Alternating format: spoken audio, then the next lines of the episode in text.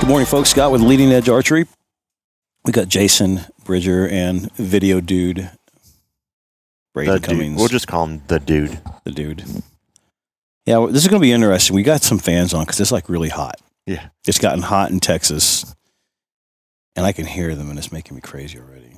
I'm hoping video dude can get that rid of this sound. I'll try my best. No, we got to have that happen. Man, it's been a tough two weeks. Um, we haven't recorded two weeks. I feel like I've been on the road for two straight weeks. Everyone in this room, pr- practically, at least me and Jason. Louisiana Pro Am for ASA. Uh, What are you looking Straight into tack. Oh, I was going to try and turn that off and then turn it back on. When Yeah, it let's gets try hot. it. See what happens. I mean, either either we turn the Jason, fan uh, back on No, it's- or hey, start Bridger, taking hit, clothes hit, off. hit the power button. See what happens. That's probably the loud one. This the bottom that one. Yep, that's it. Look at that. Now it's quiet. Boom. Wow. So yeah, we went straight from Louisiana into the tack. Yeah, the Total Archery Challenge event here in T- San Antonio. Yeah, it was like a tack whirlwind. Um, going into the the Black Rifle Adaptive Athlete Shoot, then tack. Uh, That's a- Our that's a coffee machine makers that's have all loud. kinds It's a of coffee problems. machine, not- Speaking not one of Black our Rifle bowels. Coffee, What? I said we went into that Black Rifle Coffee shoot, Oh, and the, yeah, to and the, the coffee event. machine started billowing. Yeah, that was a uh, that was a great event though. It was fun. So maybe Real we'll fun. take a couple minutes and recap those. Yeah, I mean we've got a we've got a lot to recap. We'll go back into uh, into Minden. Minden was interesting. Yeah, new tournament venue, New Um, location. new location, and you could feel it, you could see it. Yeah. So it's kind of funny we get there in the in the lanes where we were driving in, and the practice range was right there, and you're seeing these guys look like they were crawling out Yeah. of a tunnel. It was unbelievable. How yeah tight so it they was. cut the lanes one yard. It was one yard wide, and then I they heard started. twelve. Yeah, I heard twelve inches. Of Yeah. something. like they just went in with like a mower. Yep. and then they were they were cutting them the whole time we were there. Yeah. Fixing them. So ASA staff was cutting lanes or fixing and manicuring those lanes for the next, I think, three days Mhm. while we were there. Yep. Um, a lot of stick ups. You know, if you were, you know, walking up and down was treacherous. Mosquitoes were Mosquitoes were horrible. unbelievable. Ticks, Oh my god, ticks! snakes. One of our guys picked six ticks off of him, right down there in the nether regions, which was Snake. kind of funny. Yeah. So I just saw Anderson's Instagram story. Yeah. Tick season. Guy looking between his legs in the mirror. Yeah, it was pretty funny. There no, was it sucked. snakes It out was there. There was- snakes, copper. We seen three copperheads. Yeah. Um, what else? But, I mean, it just was- crazy, but it's a good event. I It love the was. venue. I think the venue eventually is going to be awesome. Yeah, I was uh, I was out there packing up my chair on the last day, putting it on the trailer, and the uh, so it was on a military base, on a National Guard base, and I guess the uh, the post sergeant major came by and was talking to me. I gave him some feedback, you know, from my point of view and from everything else, and they're building. I, I- they're going to put some hardstand buildings there, Yeah, what I uh, heard. put some hardstand bathrooms, and decorate it up a little bit. And Yeah, well, the parking was amazing. Everything was Parking in was one good. Yeah. one big square. It was humongous. The parking area. yeah, um, I think the walks were pretty long. That's probably it'll, this is would be like kind of like Paris, but I think even farther. The walks to the ranges were yeah, it was They were out comparable there. to Foley. Yeah, I think they were worse than Foley. Yeah. by far. But That was a um, track. it the was a course, long the way. course itself was it wasn't bad. No, courses were good. Day Um, one course was pretty good. Day two, we were on that backside. I uh, I was just bitching about that on my Instagram about the terrain because Yeah, there downhill. was there was three shots that we came around where you were holding onto my chair. I know keep you from rolling down the hill, dude. It was crazy. There was some Yeah. angle. I couldn't believe we were shooting that far downhill. It was it was it was pretty significant. Yeah, there was. It was a. It was a good shoot though. I mean, I, tournament went fine. You know, we had some hiccups in the. Uh, in the shoot down. oh my god, we even want to talk So about that, Um, The arrow call. Oh, Dude. dude, dude. I mean, I'm the so look on Mike Terrell's face. we just can't get out of. our I'm own just way. gonna call him Mike Unimpressed Terrell. Yeah, I don't blame him. Yeah, I mean, no offense, but the line judge guys. yeah. I mean, they, uh, I mean, that was sixth grade math. that I mean, was that was a horrible it call. was unbelievable. If you guys haven't seen it, you can go online and check it out. It's uh, YouTube has a shoot down for the known pros, and we were all kind of shocked because you know our sport's doing everything it can to become more mainstream. Um, we have an opportunity now because Competition Archery Media, CAM, has done a deal with Sportsman's Channel to put all these shoot offs live on network television. And boy, did we absolutely screw the known pro up. I mean, I don't know how many people were watching that, but It reminded me of when uh, when the NFL refs were on strike. yeah, And they had those- backups. They had those high school refs out there. Well, it's yeah, they just Do you we know, need a, do but we I, need I an will tell instant you replay? this. So I will tell you this. So, so what happened? Just to recap real quick. So you got Kyle Douglas and uh, Remington. Boyer. Remington Boyer. Mhm. They make the f- shoot down. I think for the first time, I don't remember ever since ASA has been open that that we had a one arrow shoot off closest to middle in the Mhm. twelve bonus ring. It doesn't happen very often. I've seen Yeah. it in the women's pro. Kaylee and Sharon, I think, Did showed it? off a few years ago. Uh, I mean, it's not very often. That we Yeah, get- I've never seen The it in the single arrow. guys. Yeah. So they had a one arrow shoot off closest to middle on a thirty yard deer target, Mhm. Is lower a- twelve they tied on score and bonus and bonus ring. So Yeah. they, t- they were tied across the board. Yeah, because even even after the sixth arrow, you know, if you're within or you shoot your first regulation five in the shoot down, and then if you're within ten, within ten of the leader, you shoot a sixth. Right. But after that, they they will break first place tie with bonus rings. Right. Exactly. Which I, normally mean, I gets don't it really like that much, but it Yeah. avoids us going into into that. the situation that we just had Yeah. where we're trying to measure off an unmarked target. Right. But- so, and I, and I guess I'll give them some slack in the fact that they've never done it before that I know of, in the, at least in the men's. Um, so they kind of were stuck, caught with their pants down a little bit. Um, so what happens is Kyle Douglas puts an, an arrow inside out. mm-hmm. It's up to the 11 o'clock side of the bonus ring, Mhm. but the arrow is clearly inside. They're both shooting 23, so there's not an arrow deviation difference between a, you know, 27, 23, or 19. And then they uh, and then Boyer gets up there and puts one quarter shaft outside the line.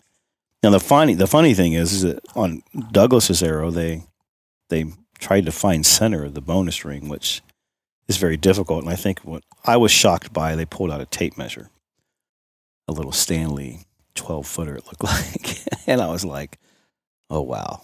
That, I thought that was just the beginning of the end. When I seen him do that, and I watched them trying to struggle to find center on that bonus ring, I was like, this isn't going to end well.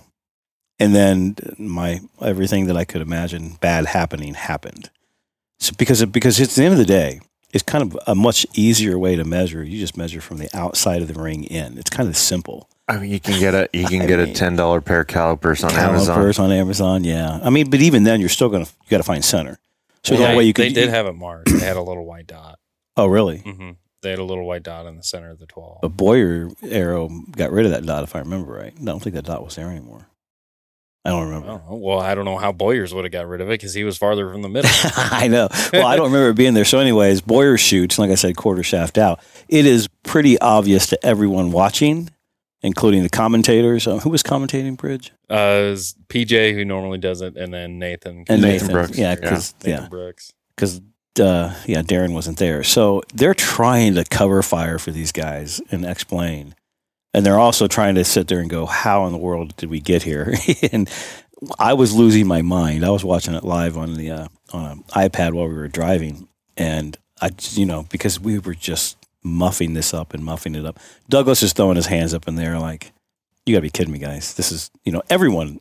In the stands and everybody, when they're Mhm. panning across people, they're like, "Are you serious right now?" They pull out the tape measure, and I could not believe they called it a tie. The judges did. Well, then they pan over to Terrell. He's sitting in the chair, and to me, looked like he was ready to absolutely lose his mind because I think he knew, like everyone else knew, and he's trying. I mean, trying probably trying not to fire his dude right then and there. Um, dude, I, I mean, it was unbelievable. I mean, it just made us look like the backwoods beer drinking rednecks sitting in the tree stand with their butt cracks hanging out, like what everybody thinks we are.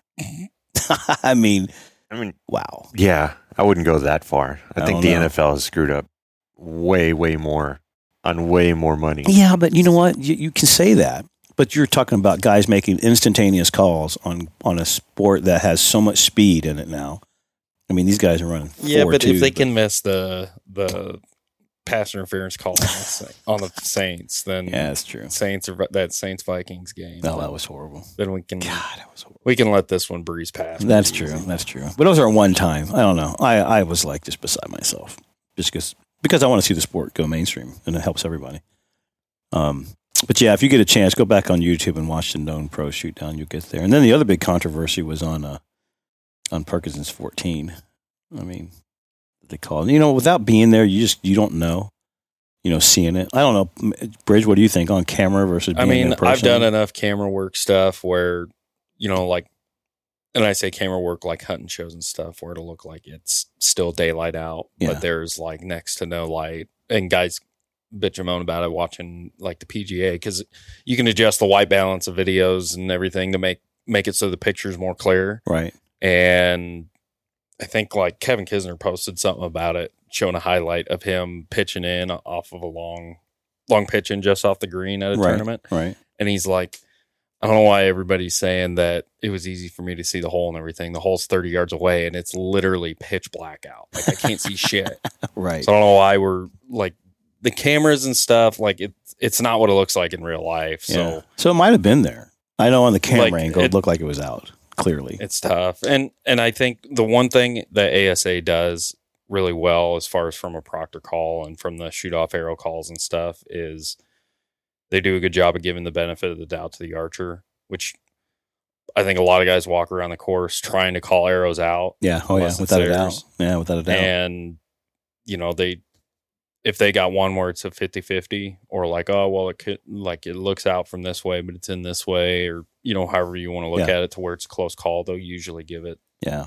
give the benefit of the doubt So it's to the funny. shooter. it- It's funny you say that because actually, maybe a good topic to talk about um, for the people that do shoot competitive archery, especially on 3D, is this subject matter because you know, as a as a coach and a shop owner, and we have a lot of archers traveling. Um, on the amateur side of things, I see it getting worse and worse and worse. These young people, especially, a cheating, it's happening.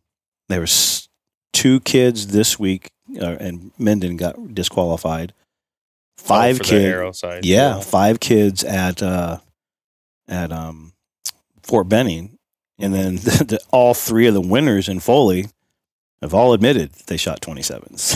I mean, you can't go back in time now; it's over with because you know you got to prove the deal. Yeah. But they, but they actually the three winners were the kids that shot in Benning. They got disqualified and kind of made the comment, "Yeah, well, I shot these before. Why not? You know, we won with these."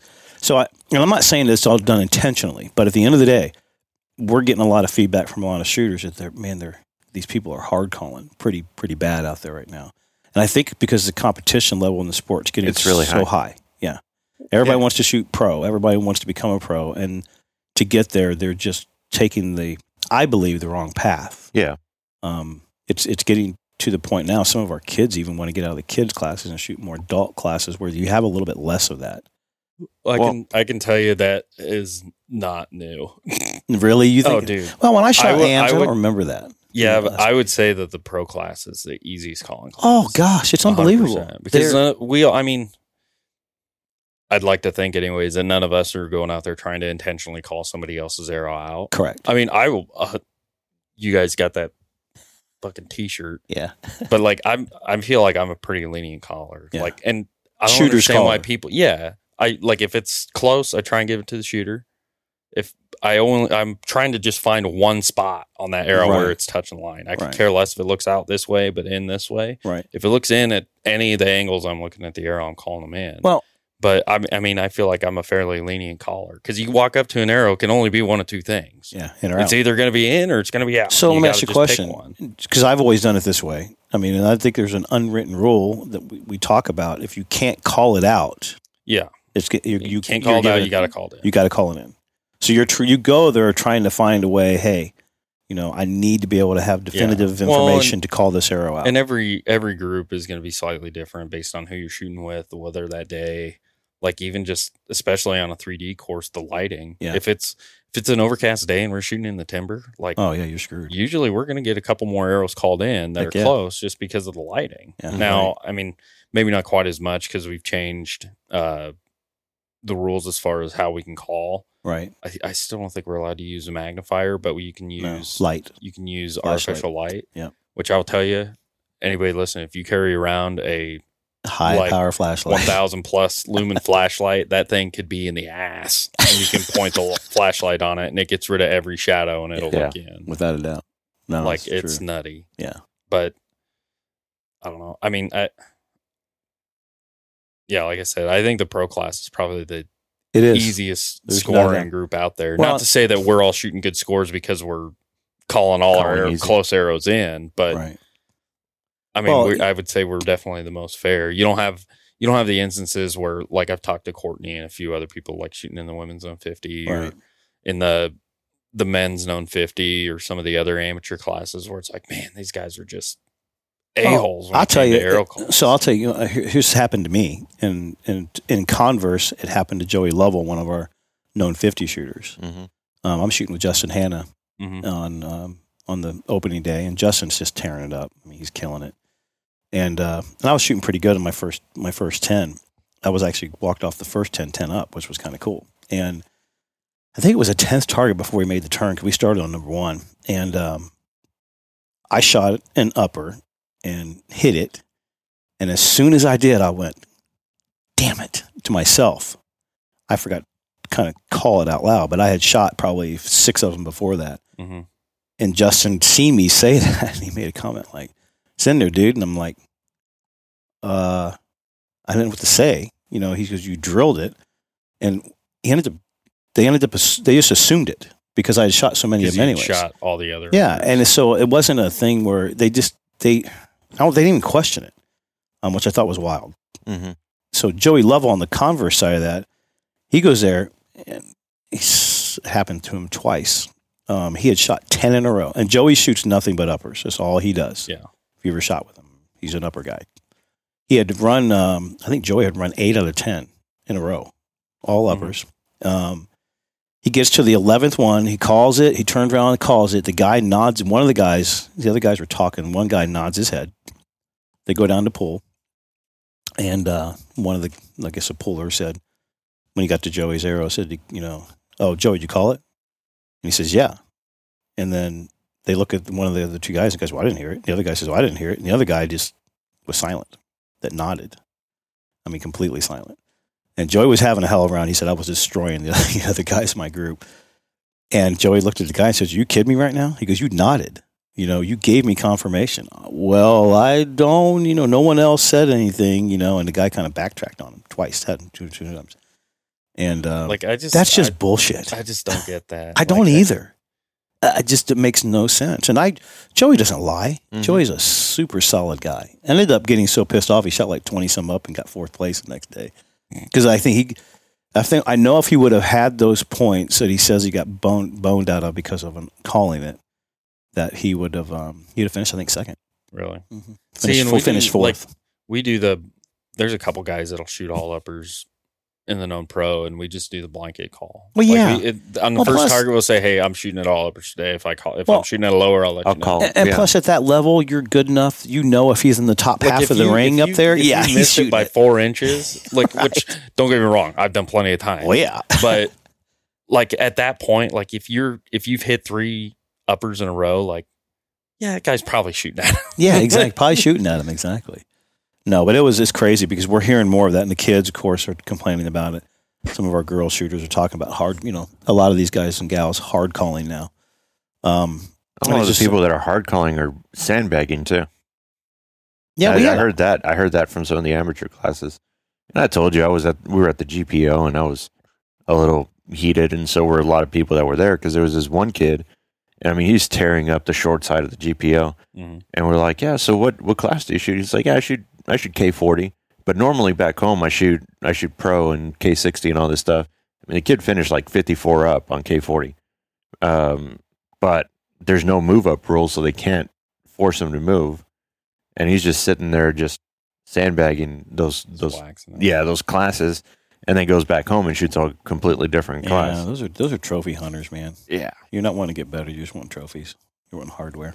It's I like, just the, it's like the guys that used to call when I Mm-hmm. was doing stuff with the Iowa State archery stuff, the NFA chapter in Iowa. people would literally call and ask how many were in what class. No way. Oh yeah, So they So know, they where- could- know so where they to go could to get shoot. trophies. yeah. So they Yeah, could shoot in a that's class just- with one or only like People are either none or one or two other people, so they can podium. oh my god, that's so dumb, so stupid. But, That's, but hey, it that's happens. Like the though. one thing that USA Archery does right, they get it's either you shoot a recurve or you or shoot compound, a compound. and your age, and, And- that's it. Yeah, and your age, and that's it. Yeah, you shoot against everybody, and that's actually that's actually a really good idea because it's because there there are guys. It happens It's just here in simpler. Texas. We It's got just we got simpler. There's we have two guys that have won i don't know how many 10 15 in a row there's one guy i mean he shoots fingers compound pins mm-hmm. um and bow it's- hunter and it's freestyle bow hunter limited. yes that one and he's the, there's maybe one two guys maybe i know one guy went down to shoot Yeah. against him because he was winning everything Well, I mean, like NFA has 44 or 48 different classes. yeah it's retarded it's Once ridiculous you look, once you look at like the age structure, and then all the equipment, and sti- all the You know, equipment stipulations. and they need to stuff. get rid of probably a third of them and then i tell you the other thing i think because i've been through this now lived through it I, there needs to be a a middle age class hmm I think when you hit 40 to 50, that should be a class. But I don't know why you're complaining about it because you're shoot. There is one for you, and you're shooting in the I know, I'm, an Millennium idiot. Pro. I'm an idiot. Because I'm Doofus. trying to refuse the fact that I'm 53 and I suck. but Well, I mean, they already pushed. They did push the. What year did they push the senior from 55 down to 50? yeah, to 50. What was It's that, now like 50 five- to 60 now. Five or five, Five or years. seven years ago, Yeah. something like that. Well, I'm telling you, once you hit that age, that 40, your eyes start to go, your body starts to go, unless you stay in really good shape. And it's it's hard to keep up with them 18, 20 year olds, man. You can't do it. I, I was- I mean, how old's Hannah? That was 32 Finals. for me. Hannah's my age. He's your age Justin twenty is, yeah. six. Yeah. and I mean that guy. He put on a clinic that first day. I mean, I shot with Perkins one day and just put on a clinic. Them guys just don't miss. They got eagle eyes. They've been good for a long time. Well, I know, but still, it's just they're young and Yeah, but you say that. Go shoot with Gillingham. Gillingham's really good. So I think Gillingham should be shooting in pro. Personally, I think he's Why? Because okay, so he's a now- trophy you- hunter now. Trophy hunter. He's catching checks. I know it's true. He's, He's, I know he's you're right. 51, 52. He's fifty two. Yeah. he's a year on younger than me, Maybe He's cashing maybe you need checks, man. maybe you What need do four He's making stabilizers. a living. dude. I seen his bow out there. He was sitting on a. It's talking like to a the guy. walker. It's unbelievable. It's bigger than it was in Foley. I didn't see him in Benny, but I seen him this shoot. It's bigger than it was in Foley. I I remember I was the one that It's sent that unbelievable. picture to to archery hooligan at nationals last year when Did he had you? well c- he did, he only had the single front rod he didn't have the two Right. He had the He he, didn't have had the the tuning social fork, distancing but he back had rod. the social distance back rod I mean they're literally like three feet apart yeah, It's running like 24 or 30 inch Dude, rods off it's the as back. wide as his own hilarious. lane. I am oh telling yeah you seriously that bow now. It, it looks like it literally it looks like he mounted a bow inside of a walker dude. But he's winning. because the bow is so small compared to his bars. Yeah, I mean, it that- just looks normal size now just- that thing's shooting though, dude, he's shooting. one way or another. He's shooting good. There's I- no doubt about it. I still think the X bars he he had on his Apex 8 forever. The greatest thing was- ever. Oh, yeah. Just the double the V double bar bars, bracket, one yeah. off the front, one One on the on back, back. and four 20 inch bars. Yeah. Old X bars. But yeah, I mean, He's there's got thirties on the. fr- I think thirty ones He's on the got front, 30s. twenties on the back. He's- Or- no, he's got all 30s. Is it all thirties? Pretty now? sure. but that's an example of an old dude that's shooting. That's an old that's an old man move. You got you need less weight. yeah. that's true. not not a, not a bad call. Who else is out there that's shooting like that? Keith Trail. Oh, all them old guys can shoot good. Keith, Yeah. Hopkins is shooting good. I mean, old man Goza, they're all shooting good. There, there you go. Yeah, whatever. Anyhow, Drink more coffee. anyways, the st- going back, the scoring thing is, I think something that we, I think the ASA needs to, I think literally, need- I think they need to address it publicly and talk about. You know, you wouldn't believe how many people I carry it on my phone now. You, I, pu- I, pu- I actually um, took a picture because I had I ran into this quite a few times, and I think with one of my last day groups, and I think in Foley I ran into it, and I carry that now Oh, the because the people don't 90 rule. understand the 90 degree rule. I had one guy literally, he was, I forget where he's from, shoots for PSC, and he's had no clue. He was trying to call an arrow out, and I pulled it up. And I'm, bro, here you go. This is the rule. Yeah. Well, You look and at so- that I mean, shit. some of it we've gotten a lot of new blood in ASA. Yeah. which I mean, I throw myself in that group. I've been doing it, you know, for full circuit for like two years now. Right. Really is all. But you became So- a student really quick. Well, yeah, but I've also, I mean, I came a student, but I had also like scored four billion billion arrows. arrows, Yeah, leading exactly. into that. It didn't take long to Exactly. kind of pick that up, Right. but it But I- doesn't doesn't help either that you know the last two or three years we've had two or three different different types of foam that react differently. Exactly. Um, I think we had probably had the least amount of scoring discre- decrep- the discrepancies. I think was it last year when we shot them hard? Yeah. they were a lot harder targets. Yes. Um, This year's those a little lines, like, roll- deviation. it's like in between what the It's in old between. foam was Yeah, and the ag- foam we shot last agreed. year. Agreed. Yeah, But- I like the foam this year. I think it's some pretty good stuff I don't know. See, from a scoring perspective, I liked that harder foam, because it was in or out. but and some of it too is just how the targets are made. And we, I think we've talked about it before, but like that that Wolverine, especially with the old target, Oh, with yeah. the old foam, yeah, when it's got that textured roll. surface on it, yeah, you could like it it'll flat like it stretches so much farther because of that the extra texture on the on the target face so like i don't know it you know you get your old like the original targets where they're just flat like Yeah. the like the No no texture texture. deer and the large alert deer Yeah. uh trying to think some other like the russian boars and stuff like that Panther. like they're yeah, where they're just basically sheen There's- or just a clean finish on Mhm. it. Mm-hmm. Like they're not going to pull near as far as like the anteater did last year, the the Wolverine and a couple other ones. Yeah, I'm trying to lot of think what those else is is newer- out out there. there. Well, a lot of the newer targets they've got more definition on them. right. Well, that, that anteater texture. target too. That anteater target was so heavy. That foam. Well, yeah, because I don't it's- think that that they thing is use the same three type feet- of foam. that did thing they? is three feet thick. It Yeah, is. it is so th- it's, It's so big. heavy. Moving that thing at these local terminals we have sucks. Yeah. that thing is ridiculous. it didn't surprise me they got rid of it because of the I think the sheer amount of material that was used in that target. And then the other problem I always had with it was that's a black target with white paint. Yeah, So invariably you ended up turning that lower I think it was the lower into, Into a, a black black face. foam. Always black, Always yeah. black. I don't know. I never hit it in the lower. I hit it in the leg. Dude, that target owned me. Yeah. telling you. I can count on one hand how many 12s I shot on one of them stupid things. But yeah, it's uh, scoring. I think it's something ASA needs to address. So I really do believe they need to address it publicly because the scoring seems to be all over the map, depending on what class you're in. And like you said, we have more shooters now than ever, probably cross pollinating from NFAA and USA Mhm. Archery, and they just don't know how to score things. I mean, I know for a Okay. fact. dude, the first the first K fifty shoot I shot was like Metropolis, probably six years ago. Mm-hmm. and I got down and started calling arrows, and I think I was shooting with Wolf Ice and Thacker, and Wolf Ice literally went, "Hey man, like you're gonna get your ass beat if you call arrows like that all weekend." I was like, "All right, well, uh, I'll write down then and kind of watch here for first day, and then Yeah, I'll exactly. probably be fine." But Yeah. yeah, I That's I one had a thing. couple where I looked at them like, "No, that's not gonna be there." Yeah. And they're like, "Uh, you." Look again, motherfucker. that I've been I've been taking my time to just learn. That's why I'll go down to the targets a lot with the guys and Yeah. just see how they're calling. Yeah. you know, Uh, it's here's the thing about it, and I, you know, we and I've been across, I've been on two sides of this fence. Oh, I've had, you know, I've been doing it for a long time, over thirty some years, and I always tell the group, you guys can call however you want. I do a lot of scorekeeping because I'm pretty good at math, and Mhm. you know, and I don't mind doing scorekeeping. Everybody else hates it. Um, but I always say that I always tell the group if we're going to hard call like that, and we got an arrow that's close, and the guys want to call a hard line on it, Do it across the we're board. gonna do we're going to do it for twenty other targets. You know, gotta be, gotta we're be doing every, twenty targets. all four, or five guys every there. target. So, and uh, when you kind of bring that up to a group and they start looking at each other like, yeah, that could be me on the next target, they're like, okay, let's, you know, they'll become shooters, callers really quick because they don't want it to happen to them. They don't realize that we're not taking targets and arrows on a case by case basis. Yep. Just like umpiring baseball.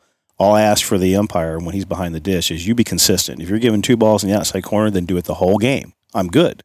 So now I know where my tolerance is and I'll pitch to that. Mm-hmm. Same thing with arrow calls. We're going to call them that close, do it the whole time, and we know. So nobody get, can get upset, you know. But, you know, changing it and getting out of the, you know, the not being consistent is what sucks. Yeah. Well, and I think I mean we we've had a couple meetings at the at the proams Yeah. talking about the proctor calls Right. and all this stuff. Like I You know- personally, I think we should get a proctor call, and I think it should be like a coach's challenge in football, where if you win it, you keep it. Be that your own Agreed. arrow or somebody Agreed. else's arrow. Yeah. They didn't have one proctor call at the last tournament at all in Georgia, I- We're not allowed to have. in it. Louisiana. No, they have one now, don't they? So I think we have one. You only get it when There's a group of five There's or a a group group of of- three. yeah, there has to be a group of five or three And we only Uh, had because the archer can't call his arrow. So in a group of five, that leaves four. Mm-hmm. Four guys. and if and it has to tie two two. So Two, you two. don't Yeah, right. I got you. you don't actually get a proctor call or like a line judge call like you do in NFA or USA where it's like, oh no, I Right. don't agree with your call. I want my arrow looked at. Yeah. Which I think that I think we should get that up. I agree. Um, I agree. but At least one, and then you have to That- pick, pick and choose. that or like no more groups of five. Because if you got a group of four, you got three people, Exactly. three other people looking at the arrow besides the archer, and you can't tie on three. Right. Mhm. So if you're not going to do a proctor call, then you need to have sit out groups or an extra range to where we're not having to have, you know, five person groups. So I think didn't they? But I thought we made it. I thought we made the decision that in a group of five. You've got two scorekeepers who don't talk Mhm. at all. You've got two callers and a puller. Correct. And the puller is not allowed to say a Well- word unless he is asked to check. You check an got arrow. you, so that's your so three. you got one arrow in there. That's an archer's arrow, so his doesn't count. And you got four. of the oh, I guys see what you're that can saying. look Yeah, at it. yeah, yeah. You're right. You're right. You're right. You're right. His arrow. Because if can't it's a call it. close mm-hmm. arrow, everybody's getting down looking. you're at it. right. Mhm. You're right. I still forgot about that. So, but what what I think is odd is that like nobody like tries to actually defend their arrow call. No, Or they like- 'cause don't. like I all- don't. I'll like if I'm calling arrows and I one of mine's close, I'll say, "Hey, mine's close, but I think it's this because of this." You know, I'm it's You're in the giving target like reasonings. this. This is where the line I see the line coming in and hitting it. Yeah. You guy like I try and at least like put the seed in there for somebody to be like, "Oh yeah, I guess it is time." Yeah, he's Like, right. So, but the fact that people don't do Fight that, for they their just own go like, arrow. "Oh yeah, it's close." You guys look at it like, "Okay, well, like give me something to look at." Otherwise, Yeah. I'll just. Otherwise, people will just get down there and just call them out. yeah, Like, exactly. but at least make it so it's harder to call out. Right. And I'll, I mean, I do that with everybody's arrow. That's smart, actually. So you're I- giving, you're I'm giving uh, um, at least gonna information. try- yeah, I'm at least going to try and Here- lobby to get my yeah. shit called in. Here- Like, here's I'll my take reasoning. every point I can. yeah, that's probably true. That's a good idea. Actually, was something probably we gotta. I had to pick up on that because that's because you're given a reason, a, Yeah, your like- methodology. Here, this is why I called in. So right. that gives somebody else an opportunity to look at that arrow in the same spot and get the same, you know, come up with the same idea that I have. I think the big thing I want to see is that you know, just to, for the listeners, if they are, is just man, just make sure if you can't call it out, you got to give it to the guy. Yeah. Well, you Like don't need to dumb down a sport. I you mean, call make the it way you worse. want to be called. Yeah. Just keep it keep it a, a gentleman's call. Yeah, exactly. Right. You know, I, I made a comment to one guy one time because he was doing it, and I said, "Hey, there are only what a thousand other people at this facility that give two shits what you make this call, whether it's good in or out, and and you're not winning a million dollars for it. Mm-hmm. You know, it's just it's not Yeah. that important at the end of the day. It's not Des Bryant's catch. No, no, no. We all know it wasn't, Ah, unless you're a Cowboys fan. Oh, Yeah. Anyway, Bridger's questioning that. if you guys can see the look on his face right now, uh, it- so okay, we're gonna go down that rabbit hole. Then Is- I think the NFL rules, while I understand why they need to be black and white, they don't reward athleticism. No, not at all. It's way too black and white. It's to the point black and white is so it's over technical. Yeah, It's beyond technical. we're we're shooting carving sticks at rubber deer. Like it doesn't Exactly. have to get that that technical. Either it's Yeah. touching the line or or it's it's not. not. Like, exactly. and that's Another- why it's so funny to me when guys are like, "Oh man, I, I don't know what to call it. I don't know what to." Well, You know- what does it look like? Does it is it touching the line or is it not? I hate to like say it's it, only but I, got you got one or two options here. I've said it before and I still stand by it. The easiest way to get rid of the because I will tell you this. As a pure archer and if looking at scoring, I think the old material where you were able to be literally a quarter inch out and pulling a line off center hmm to suck it into your arrow, I think that's horseshit. You didn't hit that 12, period. It's laying in the 12 because of the fallacy in the material that we use in the in the arrow. But at the end of the day, that's, I, you know, from a pure scoring per- per- perspective, I don't think we should get those, but we do, and that makes and it's consistent. I think the easiest way to get rid of it has got to be inner line. If you cut the inner line, because there are two lines on a 3D target when they burn it, inner and outer. Mhm. If you're not hit touching the inner line, you don't get it. And that is the easiest way for me to get rid of the ones that are not actually bonus ring 12s um, because they're pulling because of material. yeah, that's a lot easier than It's so easy. than shooting to at a get rid of it. painted line. Yeah. where you know that it's a painted line of paper. Mhm. It's going to cut. You're touching it. Exactly. That's the only way you can get around it. But Oh, well, we deal with that at, like with the lines moving and all that BS. And, Yeah, and when- out uh, with outdoor feed stuff when we shoot at those stupid It depends if it's a Waterproof waterproof plastic plastic. targets. yeah. oh god, yeah. dude, Or the a amount of paper arrows- target. Yeah. What? Well, How that's long my is that? phone. It's going wacko. Well, I've the, al- the amount of arrows I've had called out on those plastic targets because the line, they do the opposite of a 3D target. You'll hit the edge of the line and it'll push it out and away. So you'll see yellow gap yeah, in But between you're- your arrow and the line, but the line's moved up an eighth of an right. inch, Yeah. and you're only a sixteenth from the. But if you follow the line coming, it'll it's touching your arrow. But Yeah, but because it of where it curls away hit, it, from it. yeah, it's curled. Well, you away. know what's It's worse is stupid. that when you shoot some of these tournaments, and it happened to me at state one time. You know, you, we shoot those. Remember the white tail chip targets? It's chipped foam that they you Oh, know, yeah, yeah, compress yeah. together. Well, those suckers get valleys in them that will grab your arrow and pull it a mile outside. You know, depending on how how new the target is. Mhm. and I had one. Uh, you know, it cost me a, s- a six, a nine, actually a six hundred. Um, if the arrow would have went in dead straight, not my fault. I made a bad shot, but still, if the arrow would have went in dead straight, it would have been a full shaft inside the five. Instead, that sucker was sitting. I'm not kidding you, on about a forty degree angle. It had ripped the paper, went in in the five, and then laid and ripped the paper Turned over, a yeah. quarter inch, a half inch probably, sitting outside, and I was like, "What a freaking bad luck!" I mean, I was Oh, dude, the pissed. amount of guys that have missed shoot offs in Vegas 'Cause of and shit like that? Louisville because of those because of bag targets would be the same way. Oh, If you get- morels! yeah, if you it's get a horrible. spot wore out in the middle and you hit just outside of it, all that extra material on the outside of the hole that you were hitting in the middle of the X will push that arrow. pull it out. Yeah, So you that arrow will hit and kick down usually kick away from that hole if Yeah. it's you know, if the center of your point doesn't hit somewhere in that main hole. right. It'll Sitting lean way out. So way you'll have a outside. hole you'll have a tear into the ten line or into the X line on Yep. a five spot and it'll be It'd be sagging laying just outside. out of it. Yeah, boy, that's happened to me. But yeah, it's and that sucks because then you're at the mercy of. But you made a bad shot at the end of the day. You, Well, yeah. Of course, but you but you're getting punished for it. suck less, try hard. Suck less, try Suck harder. less, try harder. Yeah, that's cool. But anyways, Minden was fun. Yeah. um, I think we beat that horse today. Yeah, Minden was fun. Came back, came back and man, we uh, swapped Jason out and I, completely.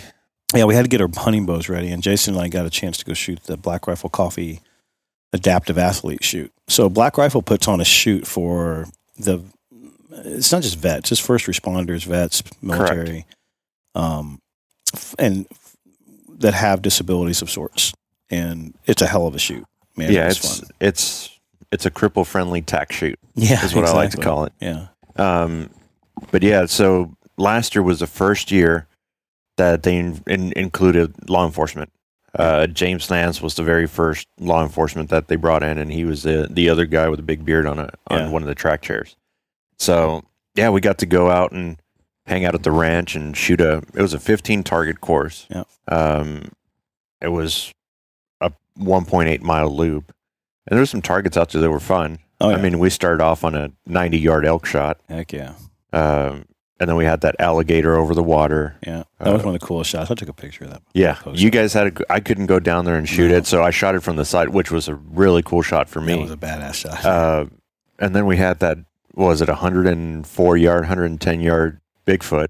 One ten. Yep, which you center punched. Yeah. That was You know what's funny? awesome. I go from shooting like absolute horse crap in Menden, get my hunting bow out, and I'm not afraid to brag because I haven't had a lot to brag about this year for me. But I put on a clinic after about five That was good. arrows. Yeah, it took me a five shot to find my my my left to right, my verticals. Yep. And once, because I was uh, at first when I got an elk target, I think I shot it really high or something. I can't remember. And I was like, God damn it. And then I was the next four or five targets, I just wasn't there. And I think Isaac Jr. was like wearing my ass out. And I'm thinking, man. And Isaac Jr. is the um, Black Rifle Coffee's uh, bow, Bowtech. tech, bow Mhm. technician.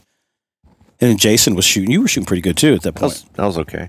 And I was just shooting like crap, but I tell you, I think it was on that boar, that wild boar that was about 70 some yards, and I hit behind my pin. I thought, oh, okay, I got it now. It took you. It took you a little bit because we had to make some adjustments on on our uh, yardage. Oh, yeah, our yardage Yeah. and my indicator pin was yardage off. was a off. mile, and- I was just Find going my out there vintage. because honestly, I was just is the first time I could shoot an arrow that didn't matter. and it didn't matter. Exactly. Put it this way, I, I went and shot a 65 pound Envision with intrepid 500s that I cut down to the rest with 90. I took Bridger's advice. I mean, Yeah. Oh these things were flying like my darts. God, they they were they so flew like fast. dog shit, but I mean, they were hitting. Yeah. Um, but yeah, I mean, you guys went out there and had had a really cool experience. I I I had something happen that was that was really cool too.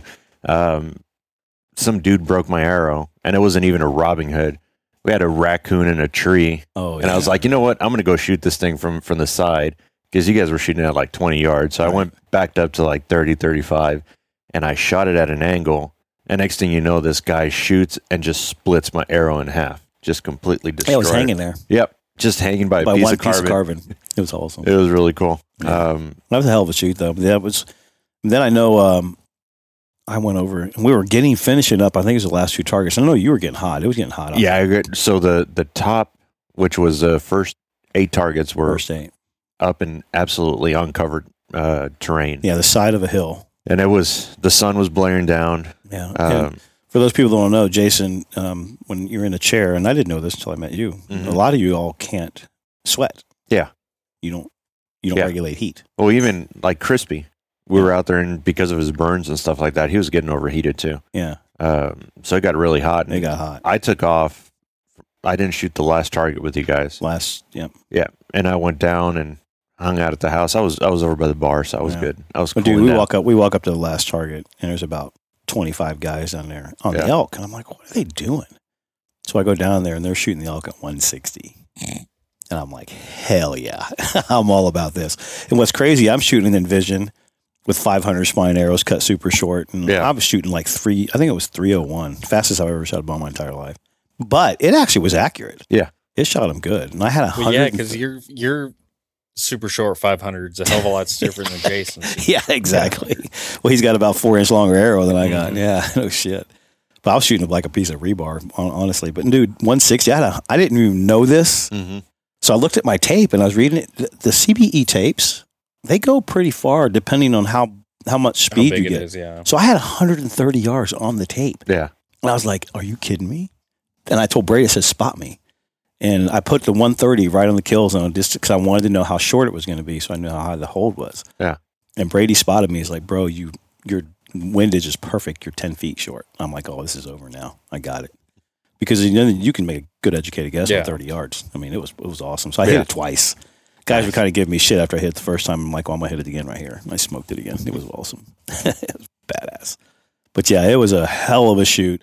Black Rifle, man, they just put on an event. They did. They spare no expense. No, no. Um, feed you. Um, God, I know our gift bag had to be a thousand dollars worth of stuff. Yeah. easy. Um, Yeah, Just we, a great we got shoot. some really cool stuff. And there's the Montana Knife Company donated some knives. uh, Oakley, uh, Oakley, a couple of other. they made this shirt that I got on today, which is really cool and comfortable.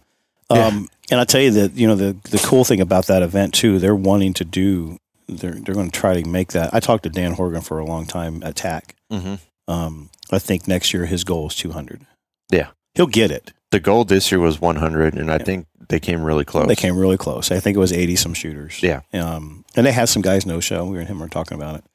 Um, but at the end of the day, he didn't want any more. And he said he couldn't have handled more than 100 this Mhm. year. And I see, you know, Dan didn't even shoot. He's the event coordinator. He's a marketing guy from Black Rifle and didn't even Correct. shoot his own bow.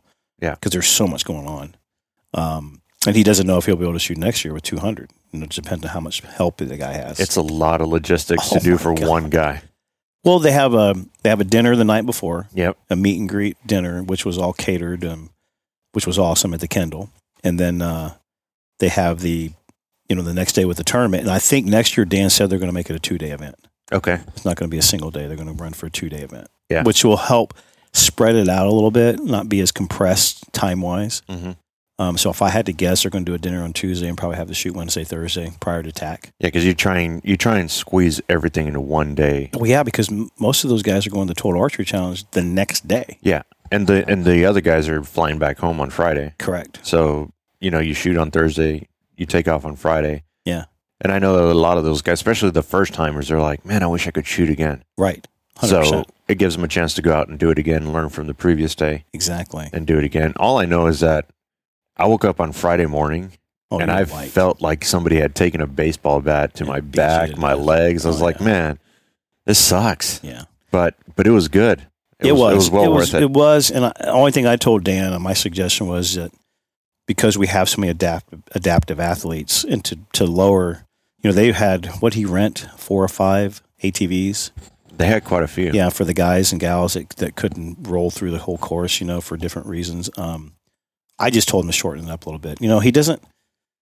I, I explained to him the ASA. I encouraged him to go to a pro am or Mhm. go actually even attend our state shoot that we're going to have Just to check it out. so you can see how we do it. Um, I think I think it's better for film, video. Could you imagine if we were getting, uh, able to shoot across the aisleway from like Brady and, and Dudley and those guys and to talk It trash? would just be a nonstop shit It'd talk. be a Oh. non-top stop shit show. I mean, Yeah. You dude, put- you you put a like there was there was over a hundred veterans out there, not Never not seen just disabled, but other Yeah, veterans, yeah. and the shit talking was oh my god, nonstop. You put 'em put them that close together, trash talking. yeah. I remember finding one of Crispy's But arrows. that's what that's what makes it fun, though. Yeah. I mean, because, and that's what I was trying to explain to Dan. I said, Dan, if you if you do it this way, it'll you you know you can make a Braden would have a field day. Mhm. you could do a made for TV show like that Yeah. instantly instead of having to to run from target to target to try to catch everybody and then you're doing more than just integrating with your own crew of 6 to 8 shooters now it becomes everybody there at one on You're one range. intermingling with everybody. and the big thing is then you probably can get guys in chairs Mhm. instead of the carts you know and have everybody you know not have the overheating not have the the length cuz that was 1. Point, what 6 miles you said Yeah, one point eight. 1.8 that's a long way for some of them folks Yeah. um, you know able body yeah we can do it but even for us Oh, it's It's a hike, especially because hike. you got to the last target and then you had And to walk back. all the way back to target one. exactly So- exactly i don't know i i just encourage him to come watch the pro am i, th- I mean the our state shoot because we set it up like a pro Well, we we talked as well, and I think next year I'm going out there to help kind yeah, of you need to try set to it up. steer him in that direction and do that, and you know we can all help them. if we would stay down there in the creek valley Mhm. when and that's the other thing i, I mean i told him I, The I, Dan, wind was the wind in texas this time of year is Yeah. always going to blow 20 to 30 yeah, I'm just telling you. There's n- and if you if it doesn't, you're going to have a whole other set of problems out there with medics taking overheated guys out. hmm You know, the wind was probably the only thing that saved you on those first six on the top side. yeah. I mean, well, I can go out there and stand it for a little while. It's towards the end, You get um, smoked. especially we started shooting at twelve thirty, so by three o'clock the Yes. sun is it's hot. yeah, it's Yeah. it's getting there. But I mean, the wind. I remember one of the last targets that I shot up top on the hill. It was uh, it was a sheep or something, but I had to aim at the ass Oh yeah, in order to hit the kill zone, especially because I had those those light tiny arrows. light arrows. Yeah, and it was blowing that hard, hmm man. It was, but it was fun. That's great At the end of the day, I mean, you get to go out, hang out with a bunch of cool people, drink beer the whole time you're out there, and shoot your bow. I tell you, for me, um, compared to the TAC event, it's because it's for a, a lot better cause. I, I Yeah. say that, but it, there's a better It's a- feel. you get a better feel good It's a different experience, out of that. Uh, Yeah. especially with the with the new guys. The new that that's what does it for me is you always get to see the new guys that that come out that don't get to do this very Right. often or have Well, never done it. we had that one guy come into the shop. He came in with uh, one of the adaptive shooters, and we're talking with him, and he's like, "Yeah, I'm just watching." And we're like, "What do you mean, just watching?" Well, I'm just going to watch because I can't shoot. And, and this guy looked like he's fine. Mhm. And then talking with him, he's got a really, really bad shoulder that's been repaired like s- I don't know how many times. You could, when he actually stood up and you look, you can see it. It's jacked Yeah. up bad. So he has no stability in his in his right shoulder. And then in talking with him, Roger's like, "Well, dude, you ever thought about shooting a mouth tab?" And he has like, "What? You can actually do this?" Roger built him a mouth tab in about ten minutes on a dart and bow, Mm-hmm. and the dude, the guy had the time of his life. Yeah. I walked Yeah. up to him on the practice range, and he had spent half the day in here getting sighted in after we Mhm. built. We kind of donated a bow for him, um, and the guy was like literally crying. Oh on the yeah, practice it, range. No, for it real. changed No. his life. It did. And D- me and Dan talked about him specifically. Um, and he came over to me and he's like, Scott, I cannot, you cannot understand how thankful I am. He says, you know, to everyone else, I look like I'm fine. Mhm. Um, so th- there's questions always. Why do you shoot a bow regular? And they Yeah. don't understand what I can and can't do physically. Um, and this is when he started to tear up because you guys just made this entire weekend for me. Mhm. He had came there to participate as an observer with his buddy. And turned out being a shooter. And it turned out being a shooter. You know what, dude? He was shooting pretty freaking good. Yeah, and I mean, you had other guys out there like 100% able-bodied guys that, Yeah. that were going through some stuff like Remy. Mm-hmm. Um, he's he had wrist surgery or something, so he was out there shooting mouth tap. Mouth tab because Yeah. he can't move because he can't. Yeah, he can't use his wrist right now. He's Yep. completely able. Uh, It was just awesome, and then that is what makes events like that worth it for Mhm. me because that guy he's never going to forget that as long as he's lived, and he may end up shooting the bow that way permanently, you know, until he gets everything repaired. Yeah. Um, and Dan was telling me his story. You know, the guy's got a lot of PTSD. Mhm. To the point that he is one of the guys that Dan was talking about. Hey, having an actual on-site, two on-site therapists actually to have some sessions for those guys. That's what it's about. That is a therapy-based tournament 100%. for those guys. It is not about going out there and, and No, scoring and competing, which we we all do. I mean, there's it's there's always little interior wagers going on, Oh, which gosh, is yeah, hilarious and fun. right, Um, but you get to meet a lot of really cool people. yeah, Uh, and and like you said, it started with a dinner prior, sitting out there hanging out with uh, Tim Kennedy, awesome MMA fighter. Um, and then you get serenaded after the shoot by Tim Montana playing music out there while we're eating Right. some amazing food. It was awesome. It was great. Scott and I sitting there stuffing our face with banana pudding. Oh my god, stuff was amazing. That's why I went to the gym. and I'm going again. Well, then we rolled from that straight into tack. Straight that was into three mayhem. days of absolute mayhem. God, Yeah. I mean, for for those people who never get, and, and it's funny because I sit back as an observer and as a you know bow guy, they are literally their own genre now. It's Ethan, it- it is Ethan from wild. Lancaster was losing Oh his man, mind. he's Dude. Yeah, Ethan was uh, a Mike. Big Mike got uh, took the weekend off. Yeah. He's the guy that only runs the Lancaster trailer. If you guys ever been to big events, he you've told seen me it. in Minden that there's no way in hell he was coming down yeah. here. Well, he let Ethan be in charge of it, and it was pretty awesome. Ethan had never been to one, and I just like, dude, you better hold on to your jacket because it's gonna be crazy. He was going nuts. That man was losing his mind. Like, yeah, he'd pop over to our booth because we were right behind him or right in front of him every once in a while. oh yeah, like, oh my god, guy. He was really, really excited the other, uh, I think it was on Saturday when I saw him. I was like, yeah, man, we got to go to Top Golf yesterday and do the go kart stuff. And he's like, that was Oh, my they go to that- decompression they go to that and Andretti. dready place. thing. Yeah. yeah. that's cool. But I mean, it was swarming with, Oh, with it's people. unbelievable. And you're seeing, well, I saw, it's crazy. You're getting a lot of tack divas out there too. A like hundred percent. that, they remind me of target shooters. Oh. They Like, are. There were so. So that, it's their own version of it, man. They- Oh, Ethan told me he has a new respect for the target guys now. He said, I'll never crack on the target guys anymore. because now you've got Joe Blow who Oh, dude. shoots in his backyard and thinks he's an expert A because he goes to backyard tack. expert. Exactly the worst Yeah. ever. full But- full Sitka.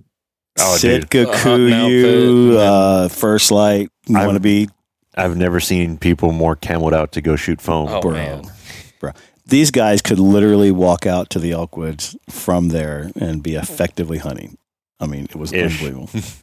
I mean, in in all fairness, it is quote unquote a hunting simulation to Correct. some degree because they. I mean, It the is. courses there they do Yeah. set them No, up to it be is. longer walks and everything. Because I think I don't remember what course Courtney shot on Sunday, but it was like just just barely off five miles. yeah. I think it was Hoyt.